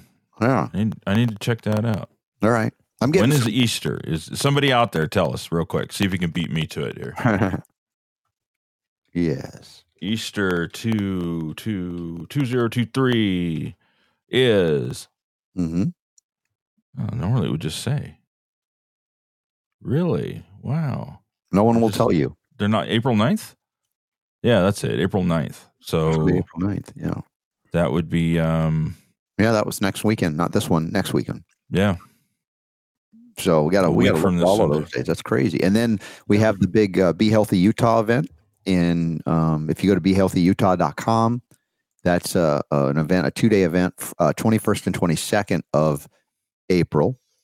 Um, I'm going to be back in Florida on the 15th for a memorial service for Ruth Quinto. Uh, you all know Stephen Quinto, who I told you about what, seven, eight months ago, passed away in it well into his 80s who was the uh, founder, founder and developer of the technology that resulted in the Sovereign Silver product and the Argentyn 23 as well. And then eventually, you know, his his his boys have taken, you know, things and continue, and many other people are working there doing good work to maintain the integrity of those products. And now we have the Sovereign Copper as well, and and I was, you know, helping years ago in house on the gel development. Um, but wonderful, wonderful people. And uh, Ruth passed away um, recently as well. Usually doesn't it's not unusual for a spouse to pass away after one of the spouses dies in in your elder years. And so i'm to go there and lead the memorial service for the family and i'm grateful for that opportunity. And then again the be Health utah and then after that we have the uh, the big event in nashville tennessee with terry and stu warner. And we need to get them on the calendar before that event. I want to talk to them in more detail about what's going on there because look at the lineup. It's incredible uh, as well, same thing with Shane and Liz Watt talking about Be Healthy Utah. I'd love to get them on the show before then to help preview it, uh, maybe next week or so if we can. And then we have the uh, Memorial Day Weekend Extraordinaire event. This is the is it the fifth annual? Yeah, it is the fifth one in a row. St. Louis, Missouri Memorial Day Weekend, and that's the Advanced Medicine Conference with Dr. Batar. And you know he's been through a lot in the last year, last year for sure, uh, more than anything that we've ever seen uh, other than attacks on him prior to that many years ago. But this has been intense. So uh, if you guys want to join me and many other good healing folks in St. Louis Memorial Day weekend for the Advanced Medicine Conference, that's coming up. Then we have the Goody uh, Farms Homestead RSB Union. And we don't call it a reunion because we've not done this before. And there's a link there to uh, sign up, be part of the weekend. And um, we were informed that Ben Tapper is going to be there with us as well, which is kind of cool. July 14th, 15th, and 16th. We'll be adding more events into the mix, but we do have a big one in Las Vegas, Nevada, September. Uh, and that's the uh, Biomed Expo, September 14th through 17th in Las Vegas. And I'll be speaking there. I'll be moderating some panels. I'll be broadcasting from there. So there's a number of opportunities. If you're not in one city, you might be near another or in another. And I would love, love, love to see you. Uh, and Kelly did confirm, yes, next weekend, not this weekend, is Easter weekend. What are you doing for Easter? Uh, my wife and I are going to take a nice weekend trip. I've got I've been Oh. asked to MC uh, uh, an event at the, at the temple there in Denver area, uh, and uh, give some service. Happy to do it. And so yeah, we're gonna have a nice weekend trip. My honey and I will visit with friends and other people like family that are friends. That good good of friends. So that's unusual. We don't normally do that. So we'll have to talk about probably fr- that Good Friday doing an encore. I'm thinking Okay. It would make sense. It's a holiday for a lot of people. Good Friday. Mhm. I thought all Fridays were good. Yeah, I guess. I mean, that's the Good Friday. That's what they call it, and leading to what what others have called Resurrection Day on Easter. Uh, but I don't like to get into any areas of controversy other than No, all the areas of controversy we get Oh. into. Yeah. This is the internet. Isn't that what we're supposed to be doing? Well, that's true. Yeah. That's what everybody else is doing. Mhm. Anyway, Hey, any any thoughts from you on the uh, uh, the the Nashville shooter? I mean, I opened real quick, and I wanted to Mm. get to Steve Kirsch last hour, uh, but I like how he just was just like, no, thanks. I know I respect the guy that says that's not my wheelhouse, and that's cool. I, I don't, don't- want to yeah. force people to, to Yeah. do things they're not comfortable with. But one of the points I made when we were talking about this, I was in the car on the way here. It was uh, imagine if this so-called transgender young adult was going to see a homeopathic doctor. no. In other words, their choice, his choice, her choice, whatever it was, to home, a natural doctor hmm and then this shooting happened. What do you think the front pages of the world headlines would read? Um. Well, but you think they would have said that uh, because this shooter had seen a homeopath that that Yes. caused him to shoot people? Are you, think kidding so? I Oh, don't know. Oh, freaking a, dude! I don't know. They would jump all over it anytime they have an opportunity to accuse a what would happen here's here's probably what would happen here's probably what would Mhm. happen they, it would probably say something because you know they did it did say in the uh the article the one article i was able to find because Mhm. listen every time there's a school shooting we always ask the same question right Yeah. uh and so i was curious you know was this person did they have a history of of being uh, you know uh, on medication for mental Mm-hmm. illness um and let's just go through the timeline here because you know we were talking about this. I think on was it was it on Friday Mhm. or when was it? When was it we were first? When did this happen? I don't even remember now. It's been a few days. Yeah, But if you remember, we were on the show.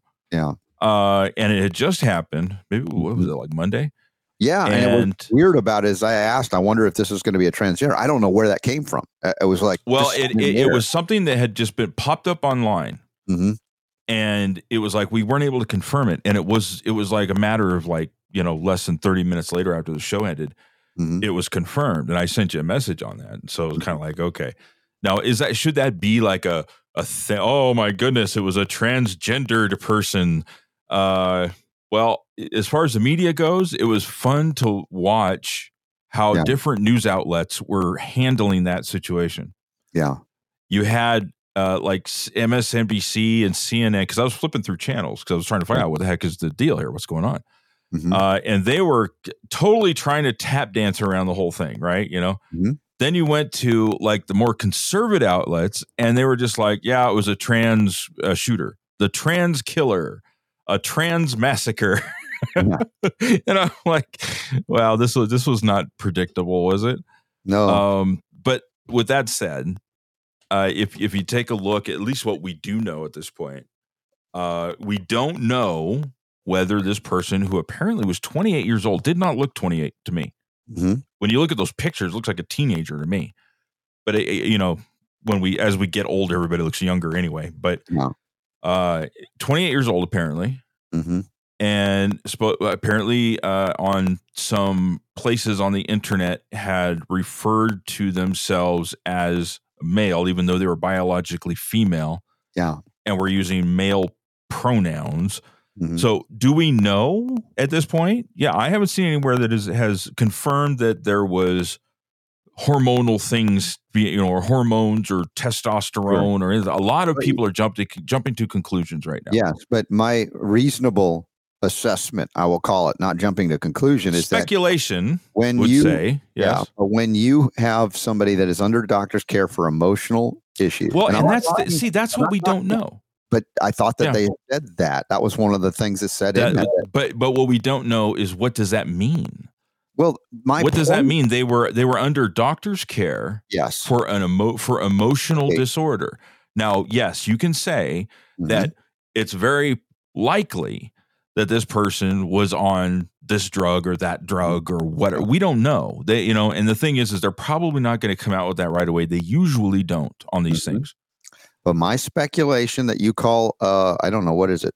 Speculation Mhm. is that if indeed this was a licensed medical professional Right. treating somebody with a, you know, social anxiety disorder or emotional disorder, there would be a snowball's chance in hell that they were using a homeopathic remedy, an herbal No, I a no, of course not. supplement. That the only thing yeah. they're going to be doing is with their prescription pen writing a script for one of these medicines that we know Right. are linked to these shootings.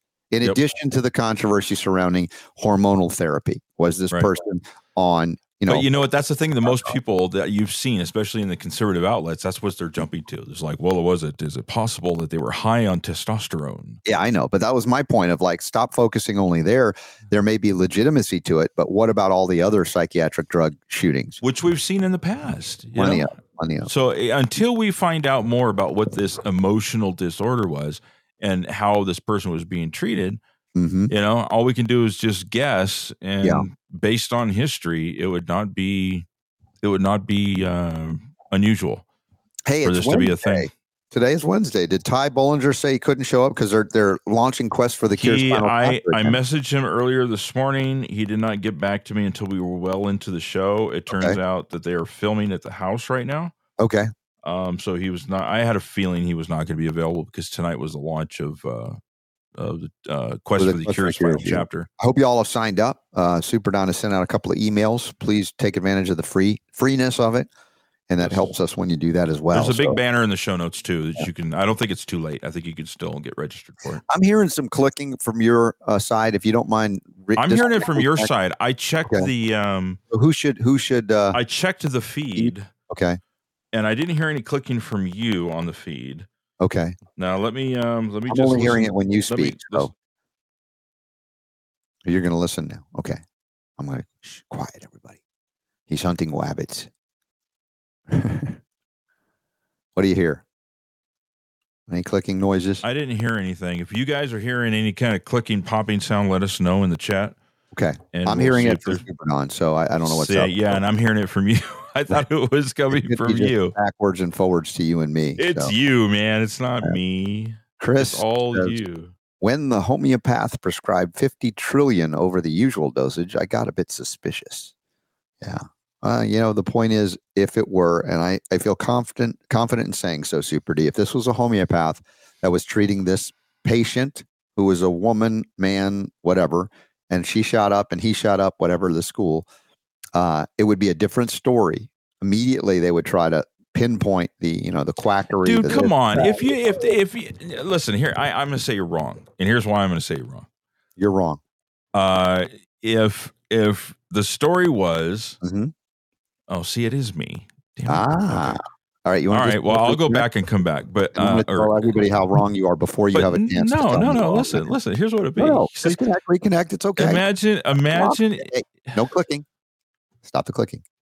Come back, and you'll have your chance. Watch me. I'm gonna I'm gonna lock him out. He can't come back in because he's gonna tell me I'm wrong, and I can't handle that emotionally. It just it doesn't work to have your your producer accuse you of being wrong about something.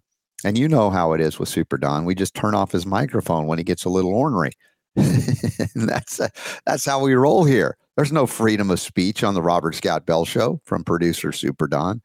Uh, so he's going to roll back and listen to this and go, wait a second, is that the same show I'm on? Is that the same Robert I'm on? By the way, we're going to get to uh, woolly mammoth burgers uh, this hour as well. And this is not an affront to vegetarians. I, I think it's an affront to uh, contemporary meat eaters.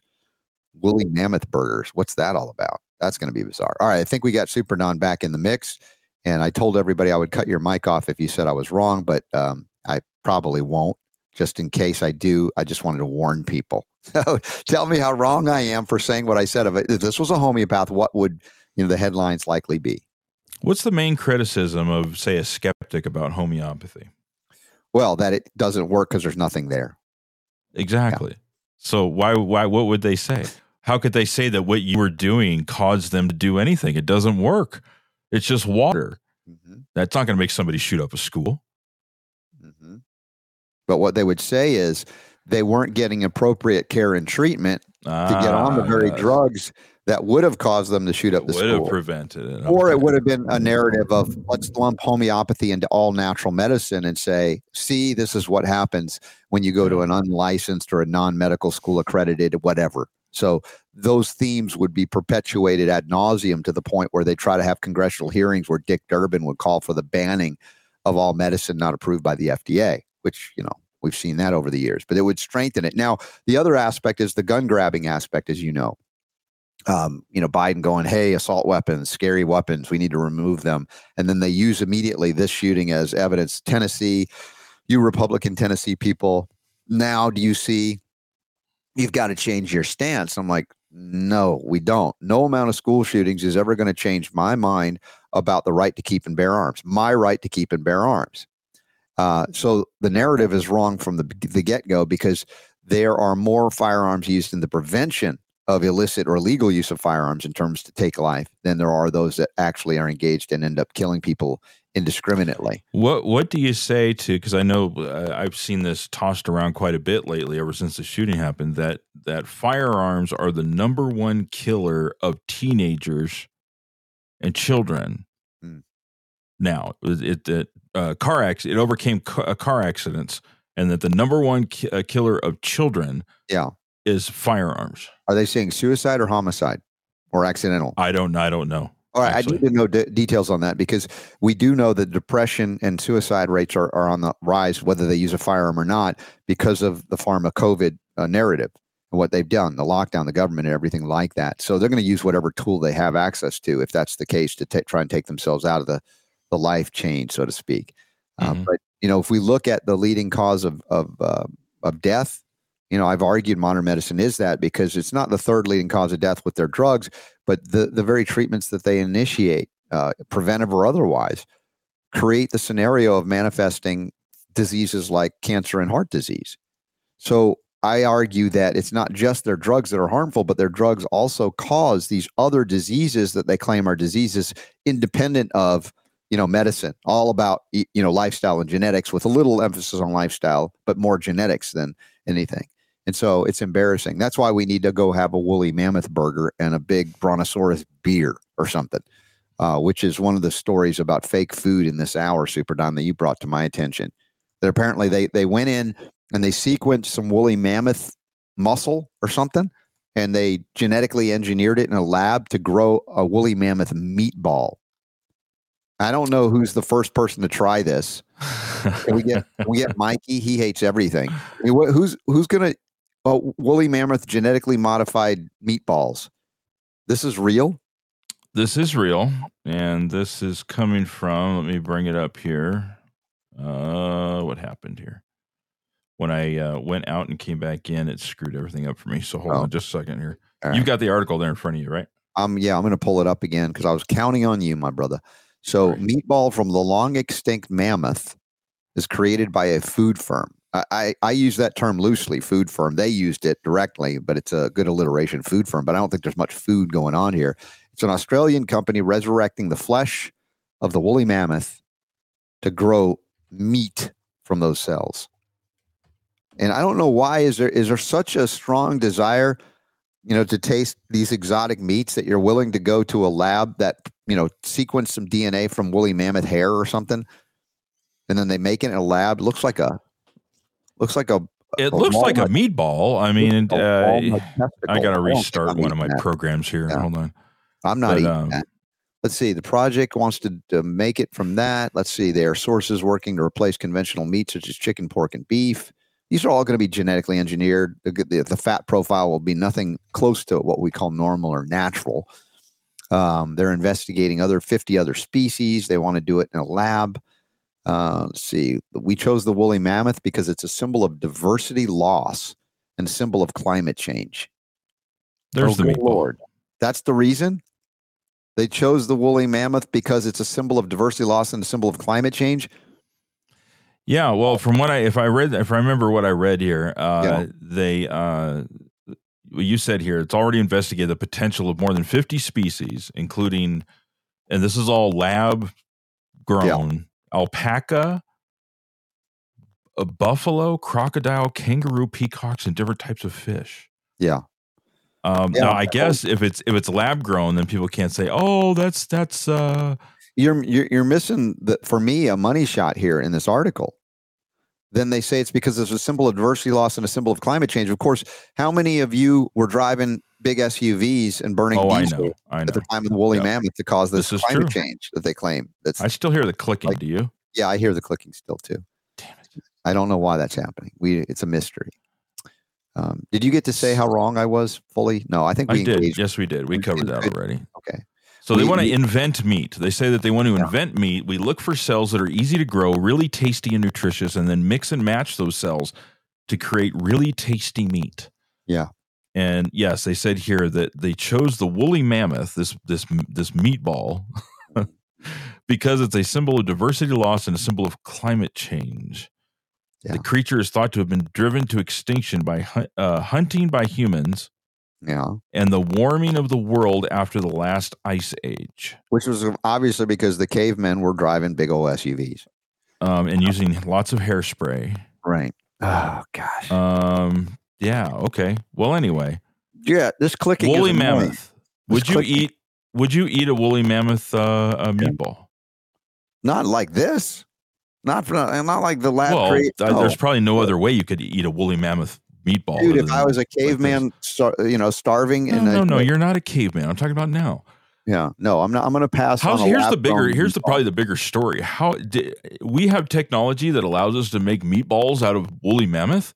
DNA. Yeah, yeah. Now, from what I understand, they they they aren't they haven't eaten or tried it hmm because they're concerned that uh, because the wool, woolly mammoth meat has not been in our environment and our ecosystem for so long that it could ha- there could be complications from ingesting the meat, and that our immune system may not be able to handle it. wow.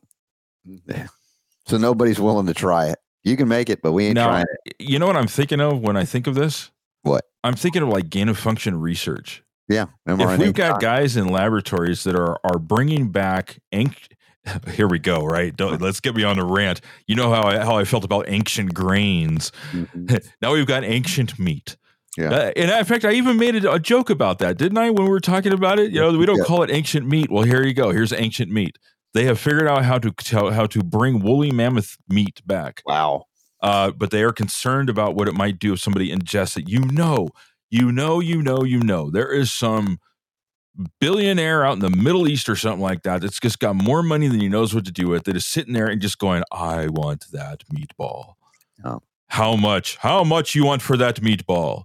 How I'll give you a million dollars for the woolly mammoth meatball because I want to eat that. I want to serve that to my guests or something, right? You know, some kind Your of exotic thing. All right, Super D, disconnect again. The clicking got worse. I'm going to cover uh, this story about the fake meat a little bit more, and then I want to get into the probiotic controversies. I'm going to do a full reboot. Is what I'm going to right. do. I'm going to hang out here with you and me and everybody.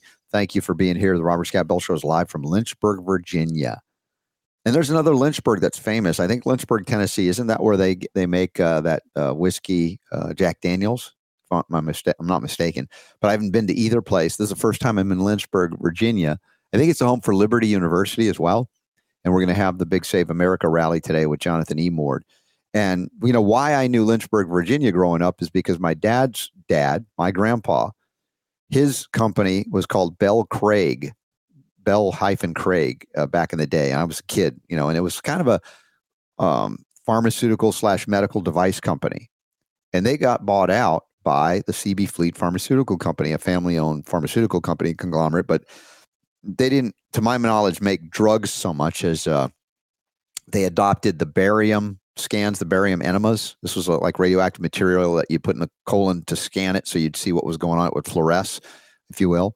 And um, then, of course, you know, Fleet Enemas, Summer's Eve douches, things like that. So this was the company my dad worked for for decades. You know that I that I grew up, and of course, you can make jokes about it, but uh, I actually got a, a little bit of a scholarship when I went to university from that company. I kind of submitted an essay, and I won, and they gave money so I could go to school and not have as much debt at the time. Before I knew that going to school wasn't the greatest thing ever at, at the university level. In fact, you know, everything I learned I'm not saying there's nothing that I learned that's good through the university level. I can't say zero, but by and large, most everything that I learned, I had to unlearn to relearn actual, I say science, but certainly healing, the healing arts that are not taught in, med- in high level medical schools. It's all about drugging you. You know that. So um, we are so far off on so many things. I'm looking at this Defender article Mercola wrote. He says the market for fake food is projected to hit $3 trillion. Now, if that's true, I don't know if they're uh, Federal Reserve notes uh, that are equivalent to uh, Venezuela or Zimbabwe dollars, but it's disappointing. Uh, if we if we think, you know, how, are we going to be destroyed by aliens from other planets attacking us, or are we going to destroy ourselves by eating fake food over time to make it impossible to reproduce, or ingesting fake drugs. I mean, what would I call fake drug or fake shot? I mean, it's basically a shot that uh, it's abhorrent to nature, a drug that is toxic and poisonous, a shot that is toxic and poisonous, and or altering uh, your normal or natural DNA protein synthesis. In other words, your body knows what to what to produce, and you're going to be receiving injections from mad scientists and medical people that control your lives because you believe in them like you believe in Jesus. I'm sorry to offend anybody, but many people of faith believe more in their doctor than they do in that which they read in the Bible. I'm not accusing anybody here. Unless you get upset, then maybe you need to look in the mirror. But people treat medicine like a religion, modern medicine. and it's just it's it's just so disappointing that still people it's like ah, the the the move is on for fake meat. You see how many people want to eat fake meat? Now I, am not I'm not saying that any one religion has is more guilty than another, but uh, Chick Fil A. Sorry, did I say that? No, I'm not. Uh, just come on, eat clean food, y'all. How much of what we are suffering from as far as chronic disease, debilitating and degenerative conditions is the result of eating fake food or food grown with fake stuff. Fake stuff meaning not naturally occurring, but synthesized by man that has toxic, poisonous consequences for ingesting, including displacing the minerals that you need in your physical body or self to function fully metabolically. How much of the correction involves simply putting cleaner things into your body that are of the natural world. And I know natural it doesn't have a regulatory uh, uh, definition, but organic quality. You follow me what I'm saying here? If you've never seen Secret Ingredients, the film, then uh, please watch it. I'm sure it's available for free somewhere. Uh, if not, it's nominal. But just to watch a 90 minute documentary that shows how simply eating clean food and you have reversal of serious ailment diagnoses by the medical profession, including autism. Now we go from uh, the fake food to uh, probiotics. Interesting article here that Super Don found, and something I've been bringing up for years as well. I don't know if Super D remembers it, but a headline from the Washington Post reads: "Probiotic supplements may do the opposite of boosting your gut health." Super D, are you back? I think so. Good. I just had to spray some silver in my throat. I'm getting a little. I think so. One one thing that came to mind on the on the fake f- food thing that I, I'm yeah. curious about is that you know they've tried mm-hmm. to do the fake food thing, and for everything I've read, they failed miserably. You look at Beyond Meat and Impossible Burgers and stuff like that. Nobody wanted them, and they've they've actually the companies have had had trouble. They've ended up laying off people and stuff like that because people just didn't. Uh, they just weren't interested in fake food. Yeah. Yet, you know, this hasn't discouraged apparently a bunch of other people that are trying to pursue this. Um, so uh, I don't I don't know what their angle is going to be on this or how they're going to try and make this successful, but they've they failed uh, miserably with their first try on this. Mm-hmm. Well, and it could be investor speak in these articles, but Mercola's highlighting it that there's you know they expect trillions of dollars to go into this. Maybe it's wishful thinking. I don't know. Hmm. but for those of you who are ingesting in that kind of protein uh, i'm sure you're not many of you are in the, this audience. I'm just have a sense of that. Uh, but oh my gosh.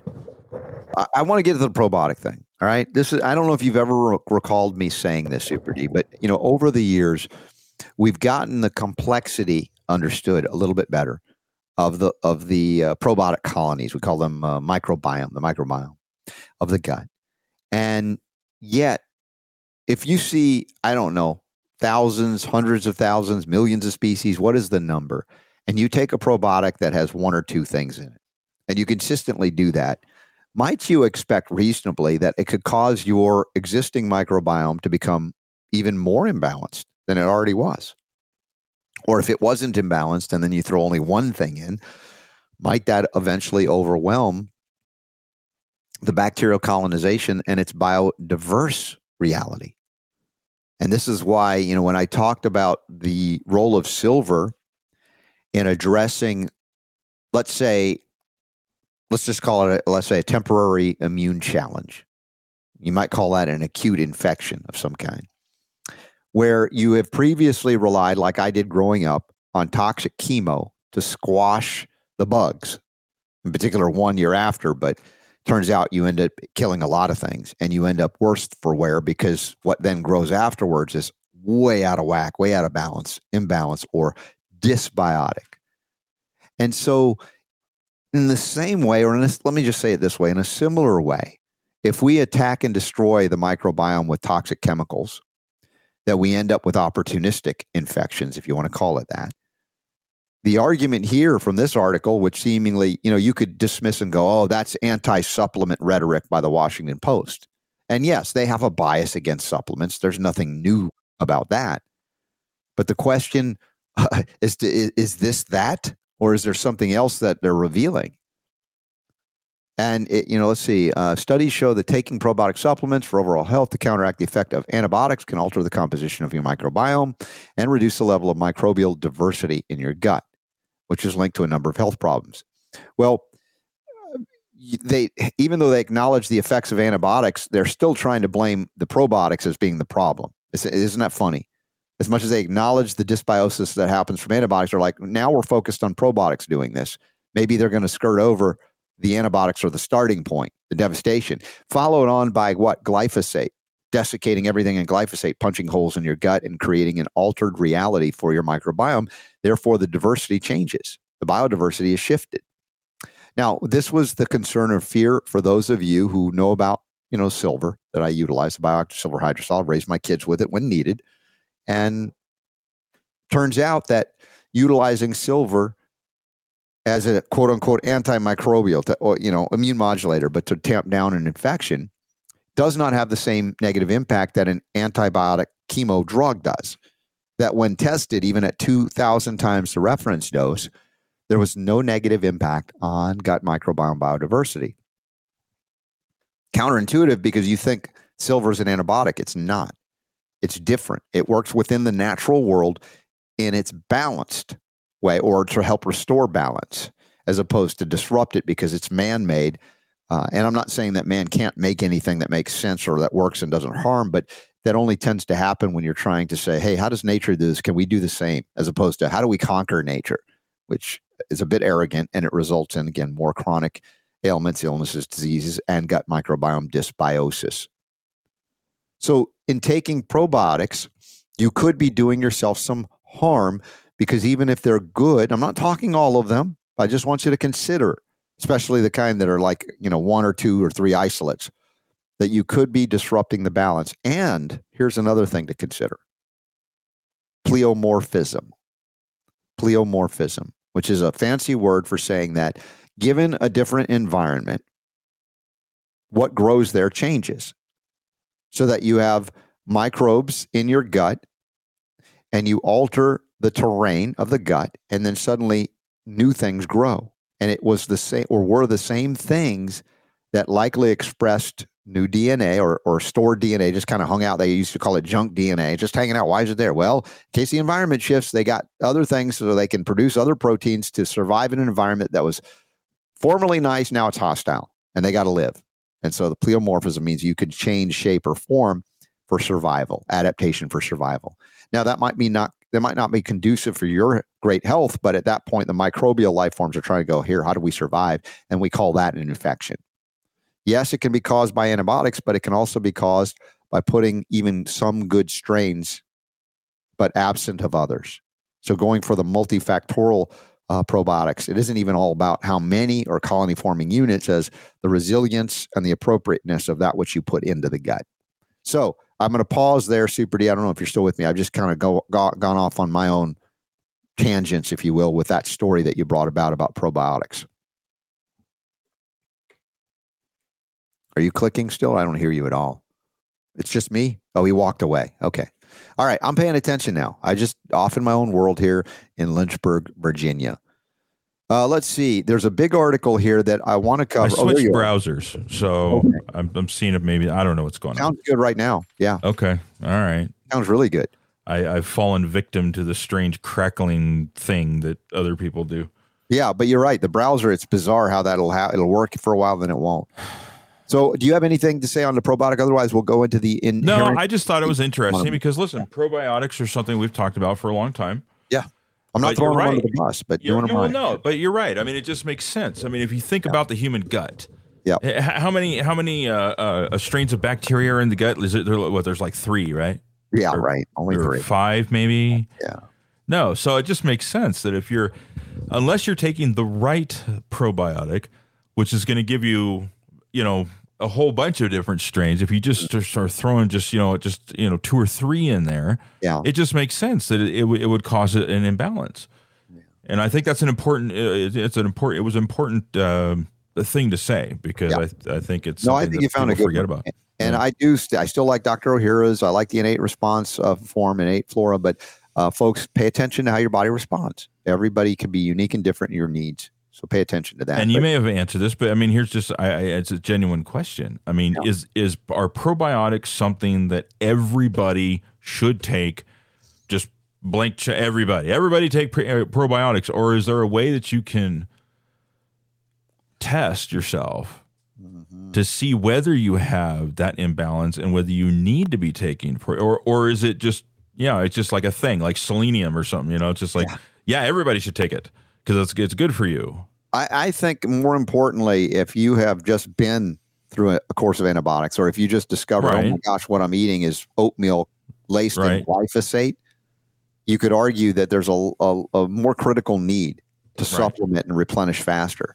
But if However- somebody feels uh, they feel great, everything Yeah. seems fine, they're having no issues whatsoever that they're aware of, is that something that they should take anyway, just as a, a maintenance dose or, or, or I would or defer to your experience with these probiotics. I've seen Okay. clinically where some of them are extraordinary, the, the results that I've seen, and other times it didn't work for somebody else. So there are very unique instances that would say, yes, beneficial. But of course, if we ate more raw, organic, unprocessed foods, and fermented foods and cultured foods and vegetables, we would have a you know a normal inflow of bacteria. We become sanitized in wrappers where there's no bacterial interaction with the Mhm. outside world, and that's not how it normally occurs. Of course, when we have a bacterial interplay and we have a leaky gut or a leaky membrane because of all of the toxic components that we've ingested with or without food, uh, th- it changes the equation on the history of the use of these things. But remember, some years ago, we were astonished to discover that that God didn't make a mistake about the appendix or as Duke University said, oh, we found out it's the storehouse or the seed house for replenishing the gut should there be a massive, you know, decimation of the microbiome due to poisoning or otherwise. Uh, so nature fi- finds a way to restore it if you put good, clean things in. Restore the home for the microbiome, and that's where the silver aloe protocol is as important as anything, because it it, it restores integrity to the tissue, the home, the plants, if you will, the fauna, right? The, the the the villi, which are like the plants where the grass or what the trees that the the microflora grows in. You know, all of that's decimated by antibiotics and glyphosate.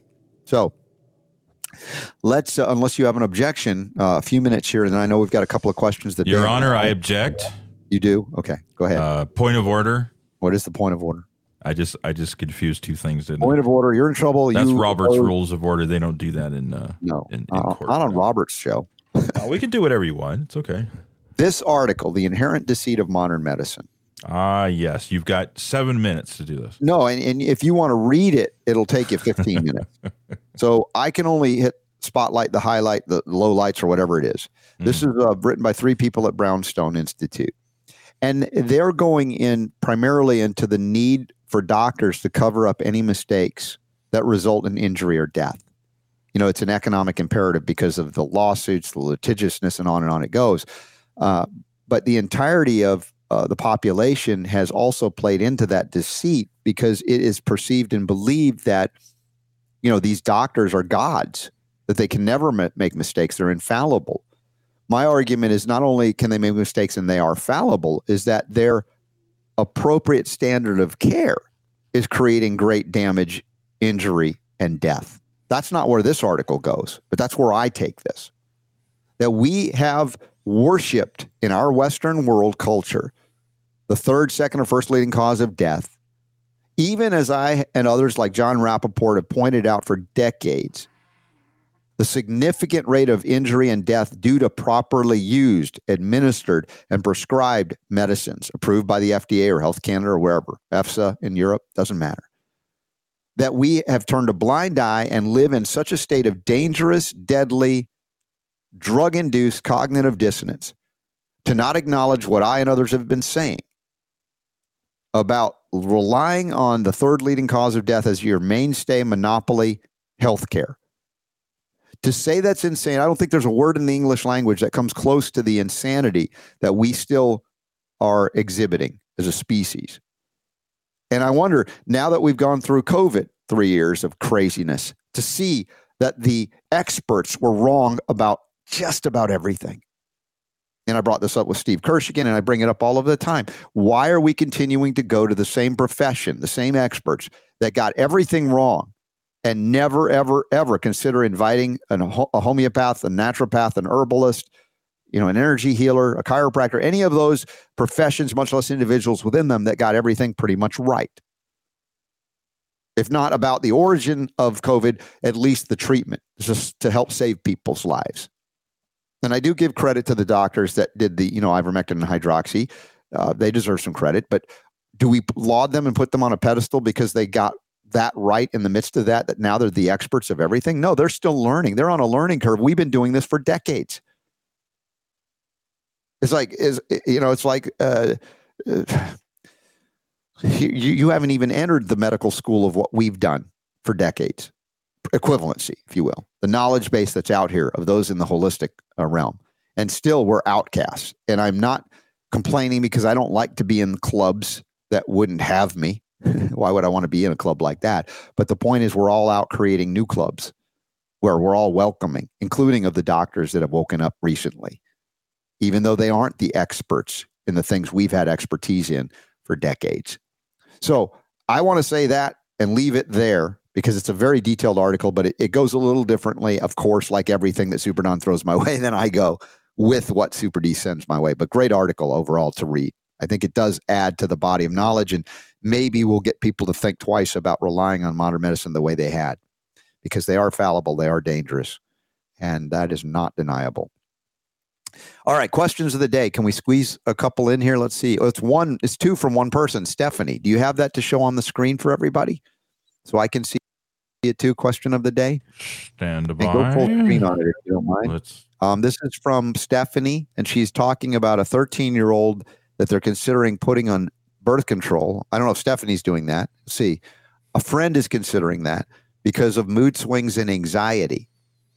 And and of course, this is like I'd say laughable, except if it weren't so dangerous, because you know these things are carcinogens as well, and they they can alter permanently your ability to have children one day on top of everything else. So I would not recommend, although it's your friend doing it potentially, putting a 13 year old birth birth control for this reason. She says, I'm wondering if I would consider hormonal changes by Dr. Christopher as a viable solution for a teenager. Absolutely. I like the way she spelled changes. Yes, that's cool. changes. Yeah, I like, like that. the Bee Gees, the changes. The Bee Gees, yes. changes. That'd be a great rock band. The hormonal changes. Uh, so I would say yes, but even more so when you have anxiety and mood swings. Yes, it can be hormonal, it can be endocrine. I don't dispute that. But anxiety can be addressed in so many ways before resorting to something like synthetic birth control.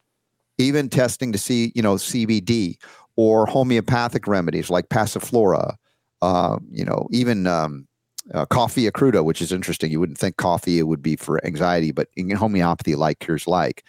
But reducing the exposure to toxic chemicals and excitotoxins these things that agitate the nerve system. And these kids, if they don't know and they're eating what their parents are giving them, their parents don't, you know, bring in good or organic food.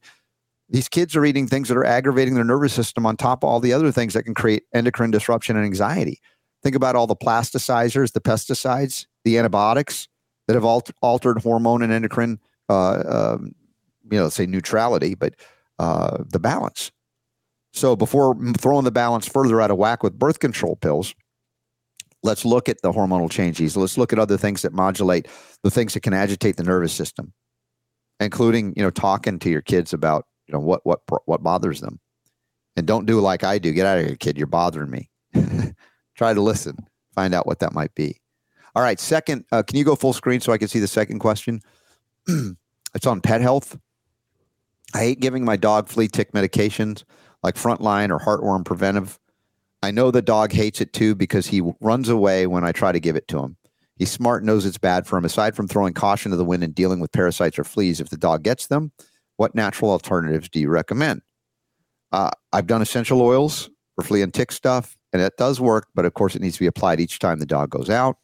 We are going to be moving onto eight acres, and the likelihood our dog being exposed to fleas and ticks is very likely, and even worms, they say. So, now there are doggy herbalists. Um, I remember as Mira Holistic Health, uh, Health Center or something like that. They're out of uh, Tucson, Arizona.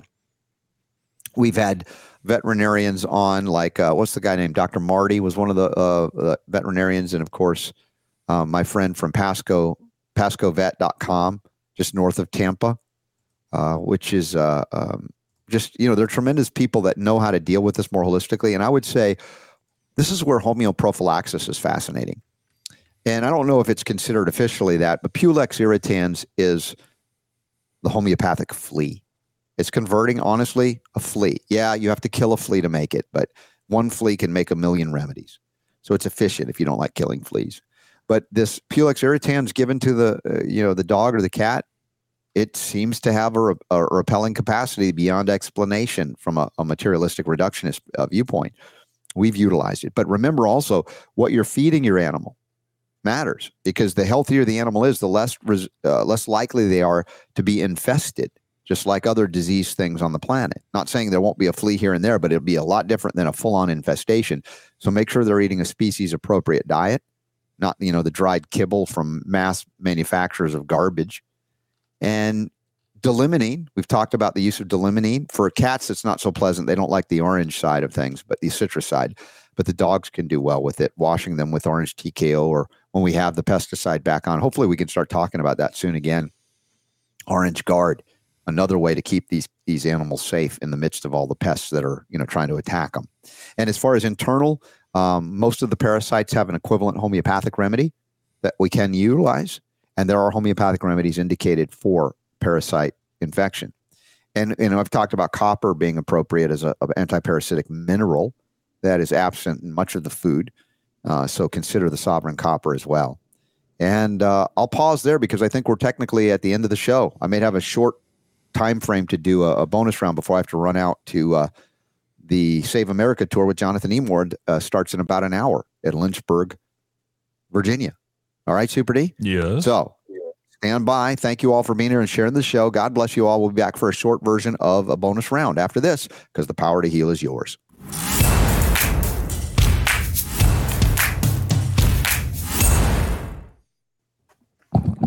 Okay, here I am. Listen, I just, I just got a text from uh, Jonathan. I got to head down in like in a few minutes, so I need to change and get ready. So, Oh.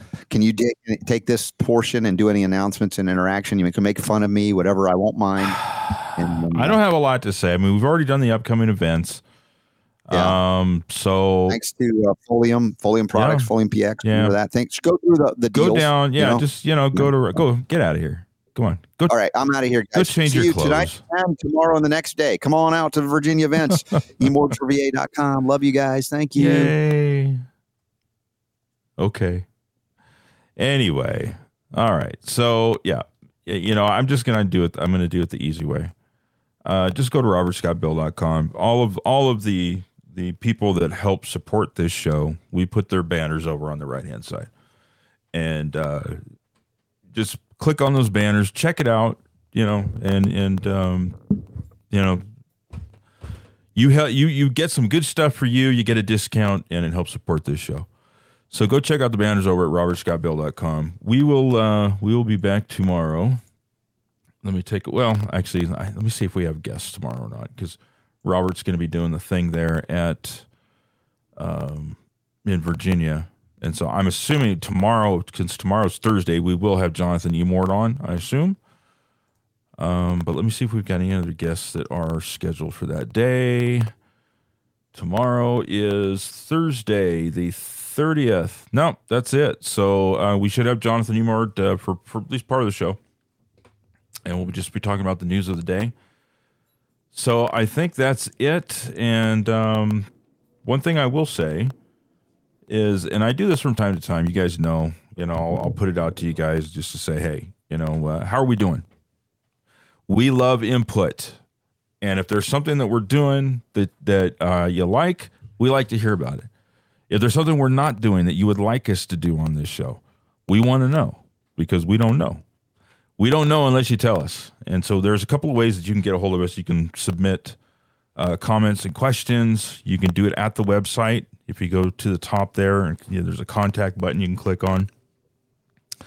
Uh, you can always shoot me an email directly at askrsb at gmail.com or you can call. We have a phone number 866 939 2355. That's 866 939 Bell. And let us know how we're doing. And if there's something that we could change, that we could do, topics that we're not covering that you would like us to cover, uh, topics that we're covering you think covered enough of and we don't need to cover anymore. I mean, it doesn't matter. We love all of the input. You want to, you know, yell at us and tell us how much we suck. You can do that too. It's okay. Um, but yeah, just let us know how we're doing because we do this for you guys, and uh, you know, we just want to make sure that we're we're firing on all eight cylinders, as some people would say. So anyway, that's it for today. We'll be back tomorrow. Appreciate you guys tuning in. Uh, we'll see you tomorrow, and until then, have yourself a great day you